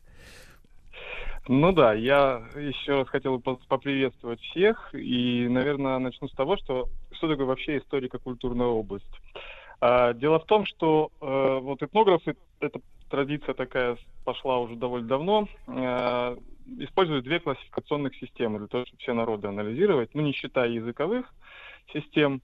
Э, Значит, это вот как раз они объединяют большие территориальные ареалы, народы большого территориального ареала в, не- в некий таксон. Вот, в частности, Амуро-Сахалинская историко-культурная область, она состоит из нескольких частей, поэтому я призываю вот сейчас вот на карту смотреть. Это все Преамурье, а, это Приморье, это Сахалин и Курилы. Вот это Амуро-Сахалинская историко-культурная область.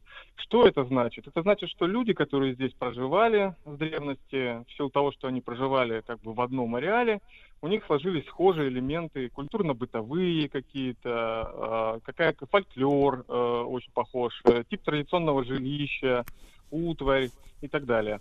Вот, и, э, значит, вот как раз одним из народов этой но очень интересным народом этой историко-культурной области являются нивхи, которые проживают э, в низовьях реки Амур, э, а также на э, острове Сахалин и прилегающих небольших островах. Почему это интересный народ? Э, основное коренное население, коренные малочисленные народы э, Амурской э, Амуро-Сахалинской историко-культурной области, это все-таки тунгуса-манджуры. А это единственный народ, который палеоазиаты. Вот. Так. Вот такая краткая информация. Юрий Викторович, но тут надо пояснить, это кто ж такие палеоазиаты? Э, ну, есть две э, основных теории, э, предположения, которые на самом деле сегодня аргументируются в равной степени. Первое считается, что это древнее автохтонное население, которое возникло на территориях этих еще до прихода тунгусов-манжуров. Э, ну, о чем, каких, о каких хронологических отрезках мы можем говорить? Ну, это порядка 13-11 тысяч лет назад. Это вот сразу после плейстоценовое время, начало Голоцена, крупнейшие климатические сдвиги большие и так далее. И вот э, массы э, народонаселения, так сказать, начинают перемещаться в планетарном масштабе. Вот, это одна из версий. Есть другая версия, что, в принципе, субстрат э, и у тунгуса манжуров, и у нивхов, палеозиатов был один, то есть некие какие-то люди когда-то жили, но потом произошла специализация и дивергенция. Только нивхи немножко раньше определились в отдельную культурную, историко-культурную а, вот такую вот группу обособленную. Ну и есть еще одна такая гипотеза, уже археологическая, что Нивхи это потомки так называемой охотской археологической культуры, которая была распространена раньше на значительно большем а, пространстве, ареале. Это и Курилы, это и Камчатка, это и побережье Охотского моря в целом. Ну вот, сегодня угу. сохранились реликты такие. Да. Угу. Юрий Викторович, а сколько же нивхов э, мы можем насчитать сегодня? Ну, э, дай бог, чтобы перепись мы провели. Мы их считали последний раз в 2010 году, и тогда их было 4466 человек. А. Примерно поровну, чуть больше на Сахали, э, значит, в границах Сахалинской области проживало, и около 2000 в границах Хабаровского края. А тогда вопрос, а э, есть ли между ними связи? То есть континент и, да, вот э, остров, и, и, и отличаются ли они друг да, от да, друга? Да, да, да. Связи, связи, конечно же, с одной стороны есть, с другой стороны отличаются. Значит, ну, э, скорее всего, миграция людей как раз шли с континента на остров. Uh-huh. И у нас э, даже диалекты, два диалекта основных есть, ну, выделяют иногда три. Э, значит, это нижнеамурский диалект э, нивского языка, восточно-сахалинский. Иногда выделяют э, северо-сахалинский. А связи и сегодня присутствуют, э, есть и, значит, хотя островитяне держатся немножко обособленно, и в плане языка тоже отличаются. Mm-hmm. А, значит, э, само название у них очень интересное в этом смысле. А, нифхи, откуда это слово? Нифх это человек, на самом деле, означает. Это именно эндоэтноним, то есть как они себя называли или не в ГУ, это множественное число. Вот. А раньше их называли, и они так записаны, и в русских тоже, в различных э, источниках э, путешественников, они записывались как э, э, гелики или геляки. Вот. А откуда это слово взялось? А это тунгусское слово, это так, как называли тунгуса-манжуры, соседи их. Гилеке – это гиле, производная. Ну, к это человек, получается. Гилеке – это человек в лодке. Угу. А у них адаптация основная была это рыболовство. И, кстати, лодки их были довольно серьезные, потому что, ну, на фоне лодок других тунгусо-манжурских народов, потому что они выходили в лиман Амурский, выходили в море. Да, а, Юрий Викторович, а вот, э, может быть, несколько слов о, о языке, да, это он к какой э, группе-то, получается, принадлежит и, и насколько он сложен для вот внешнего понимания? Или наоборот, это достаточно такой легко изучаемый язык? Нет, нивский язык, кстати, есть такие э, такое ранжирование, да, по уровням сложности языка. Вот нивский язык, конечно, в этом смысле можно считать одним из, э, ну, самых сложных, наверное, на планете Земля. А, Есть такой закон, а, значит, э, лингвисты давно его обнаружили. А, Более сложное, организованное, многочисленное общество обладает более простым языком. Но это очевидно. Например, английский сегодня язык международного общения, и на нем говорят э, практически везде, да? А вот э, языки автохтонов, они всегда более сложные более, и более конкретные в этом смысле. Ну, например, в нивском языке есть э, э, очень сложно агглютинативные формы образования слов, склеивания, получается, нескольких слов, действия, например, и предмета. Вот. Я не, не буду, наверное, углубляться вот, э, дальше, потому что это сложно для То есть, то есть, восприятия. э, Юрий Викторович, то есть получается в одном слове, да, сложно сочиненном, да, да, сло- сложно Да, составном, да, да, да. можно сказать, что кто с кем, как, что сделал. что-то очень конкретное можно передать. То есть не вообще надо говорить, а надо говорить всегда конкретно. Поэтому вот эти конкретное понимание, оно, конечно же, идет именно от восприятия языка с детства. В противном случае у вас э, всегда будет вот это расхождение э, семантическое, связанное с тем, что вы относитесь к другой культуре просто. А тогда у этого языка и, в принципе, и букв больше, и, слов запас э, больше. А, нет, ну словарный запас это со- совсем другое. Значит, его относят, грубо говоря, к палеоазиатским языкам. Это еще какие языки? Ну, давайте на вскидку.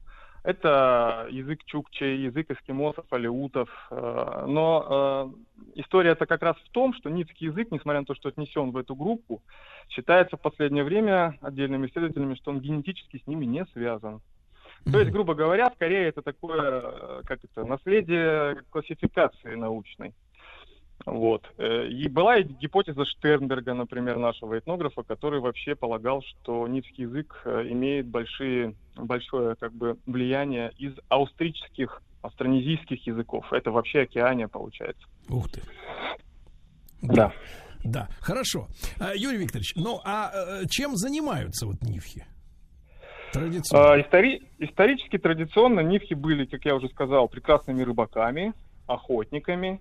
Кроме того, так как они ведут э, рыбалку в устье Амура, там, значит, у нас э, и осетровые породы рыб водятся, вот, поэтому, значит, они и их добывали.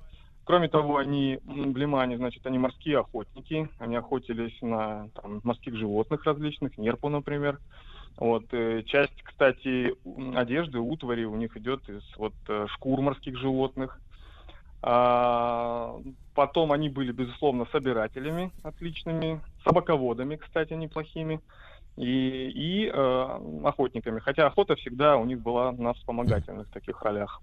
А зачем же их им тогда охо- собака, если они, так сказать, в море охотятся обычно? Ну, не только в море. Но собака-то нужна. Собака, она, как правило, сопровождает человека, э, охраняет его стойбище. А, ну и, в принципе, Амур — это один из центров э, доместикации э, собак. Амурская лайка знаменитая и так далее. Это вот в этой огромной области, большой Амурской, отдельные, отдельные породы собаки было выведено. А у этих собак, вот, э, которые нивхи, да, приручили давно, у них есть какие-то поведенческие особенности, вот, э, в сравнении с теми, там, кто нам сейчас известен? Ну, понятно, не чихуахуа там, но, но я имею в виду, там, которые Ну, это охотничья собака. Ну, это, в общем, охотничья собака, которая сопровождает охотника его, значит, п- путешествии по, по, по, по лесу, предупреждает его об опасности. Тем более это важно, это край медведей. Там их очень много. Кстати, главной чертой, наверное, этнической культуры нивхов является культ медведя. А он, Вот, он здесь кем культ. считается в тех краях? Медведь? Да. А, медведь это дух хозяин, самый главный. У нифов раньше была такая такой обряд, вы, может быть, знаете, или такая традиция, что они э, отлавливали в лесу маленького ме- медвежонка и держали его у себя в поселении, откармливали его. Причем надо было кормить его именно человеческой едой. А кормить из вот э, таких замечательных э, специальных э, ковшей деревянных, богато украшенных резьбой и мифологическими сюжетами. И, значит, э, по достижению, там по-разному называют в, в- в литературе, 5-7-летнего возраста, его приносили в жертву и устраивали медвежий праздник. А, Это на самом деле подразумевалось, или основная идея этого ритуала как раз это, он связан как одновременно и с поминальным обрядом, и с, э, даже со свадебным обрядом.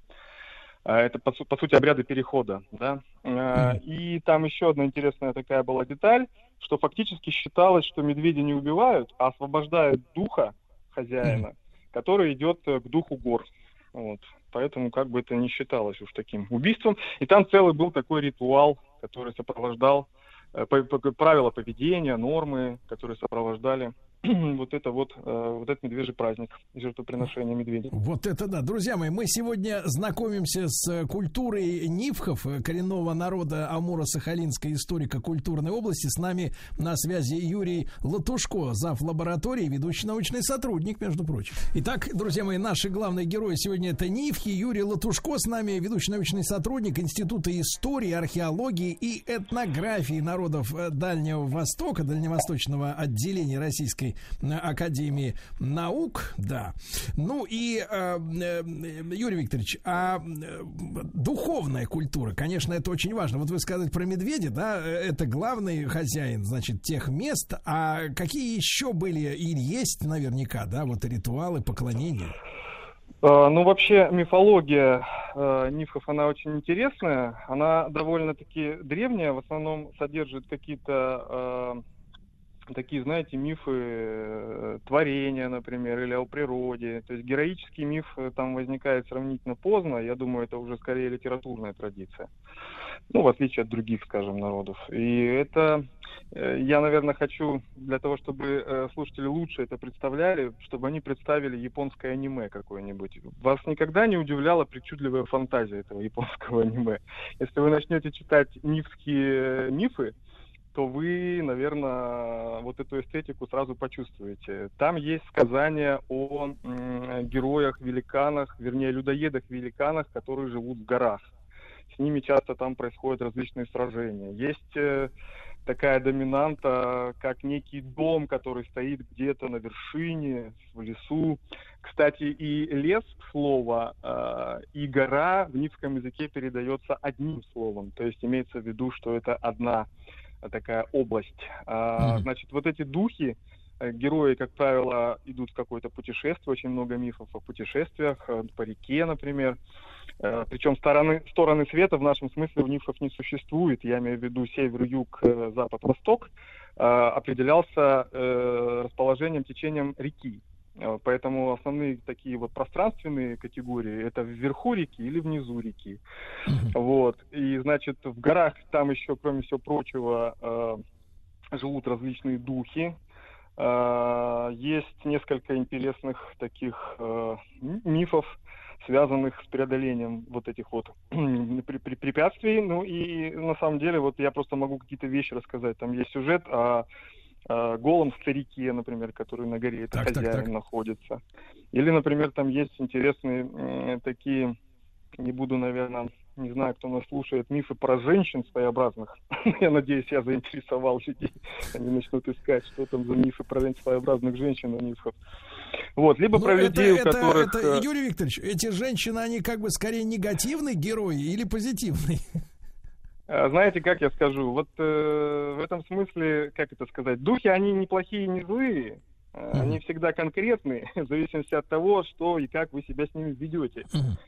Вот, в этом такая мудрость большая у многих коренных народов. Ну, Хотя, конечно, наши- есть понимание того, что есть духи, которые насылают болезнь, есть понимание того, что духи есть, которые помогают на промысле, э, и, и так далее. Ну а вот э, Юрий просто хотел завершить одним образом очень Да. интересным. Есть люди безголовые, у которых э, глаза, э, значит, на плечах и волосатые коленки. Вот если вы такое увидите, я думаю, что вы сильно удивитесь. Глаза на плечах его. Слушайте, ну есть смысл почитать в первоисточнике. Ну, конечно, не на языке, на языке оригинала. К сожалению, к сожалению, нивских мифов, э, сказок, ну, не так много опубликовано, хотя опубликовано. Есть э, часть текстов, которые записаны были в свое время этнографами, например, Брониславом Пилсудским, известным исследователем Айнов, правда, ну и по нивкам у него много материалов на Сахалине. Вот. Э, Есть литературные уже произведения автора Санги, такой автор, Владимир Санги. Вот, ну, там можно что-то тоже э, почитать. Юрий Викторович, а вопрос, смотрите, если тогда в их э, э, там культуре миропонимания нет э, север, юг, запад, восток, а все идет, э, так сказать, от реки, да, вверх-вниз, то есть Мгм, такая двумерная мгм. получается система, да? Нет, не Э, обязательно. Вверх-вниз э, и дальше по сторонам реки. Да, да, да, понятно. Но, но в любом случае, тогда получается путешествия невозможны в какие-то новые земли, да, и они как бы даже под в состоянии табу находятся, потому что если ты утратил связь визуальную, там, условно говоря, с рекой, то дальше ты Нет, нет, дезориентирован. нет, нет. Нет, нет, нет, конечно, нет. Это скорее важно для того, чтобы вы, общаясь с какими-то другими э, группами, соотносили, вот откуда вы конкретно происходите с этой большой реки. Нивки были превосходными знатоками своей местности. И я могу сказать, что многие открытия, которые сделал Невельской в ходе амурских сплавов, были открыты благодаря помощи нивхов. Вот еще один важный момент, э, например, такой есть, э, вернее, память о нем сохраняется, это Позвень. Ниф, который помогал практически, это как Дерсу, что ли, э, на юге, да, вот то же самое Позвин. Он помогал Невельскому и его спутникам. Он рассказал про проход, он фактически сообщил сведения о том, что Аму, э, Сахалин это остров, вот, а ведь раньше в то время, на самом деле, и, собственно, Невельской-то это и выяснял, является ли, значит, э, Сахалин островом. Ну вот э, Позвин ему объяснил, что спокойненько они ходят на Сахалин к своим сородичам, а зимой на собачьих упряжках переезжают.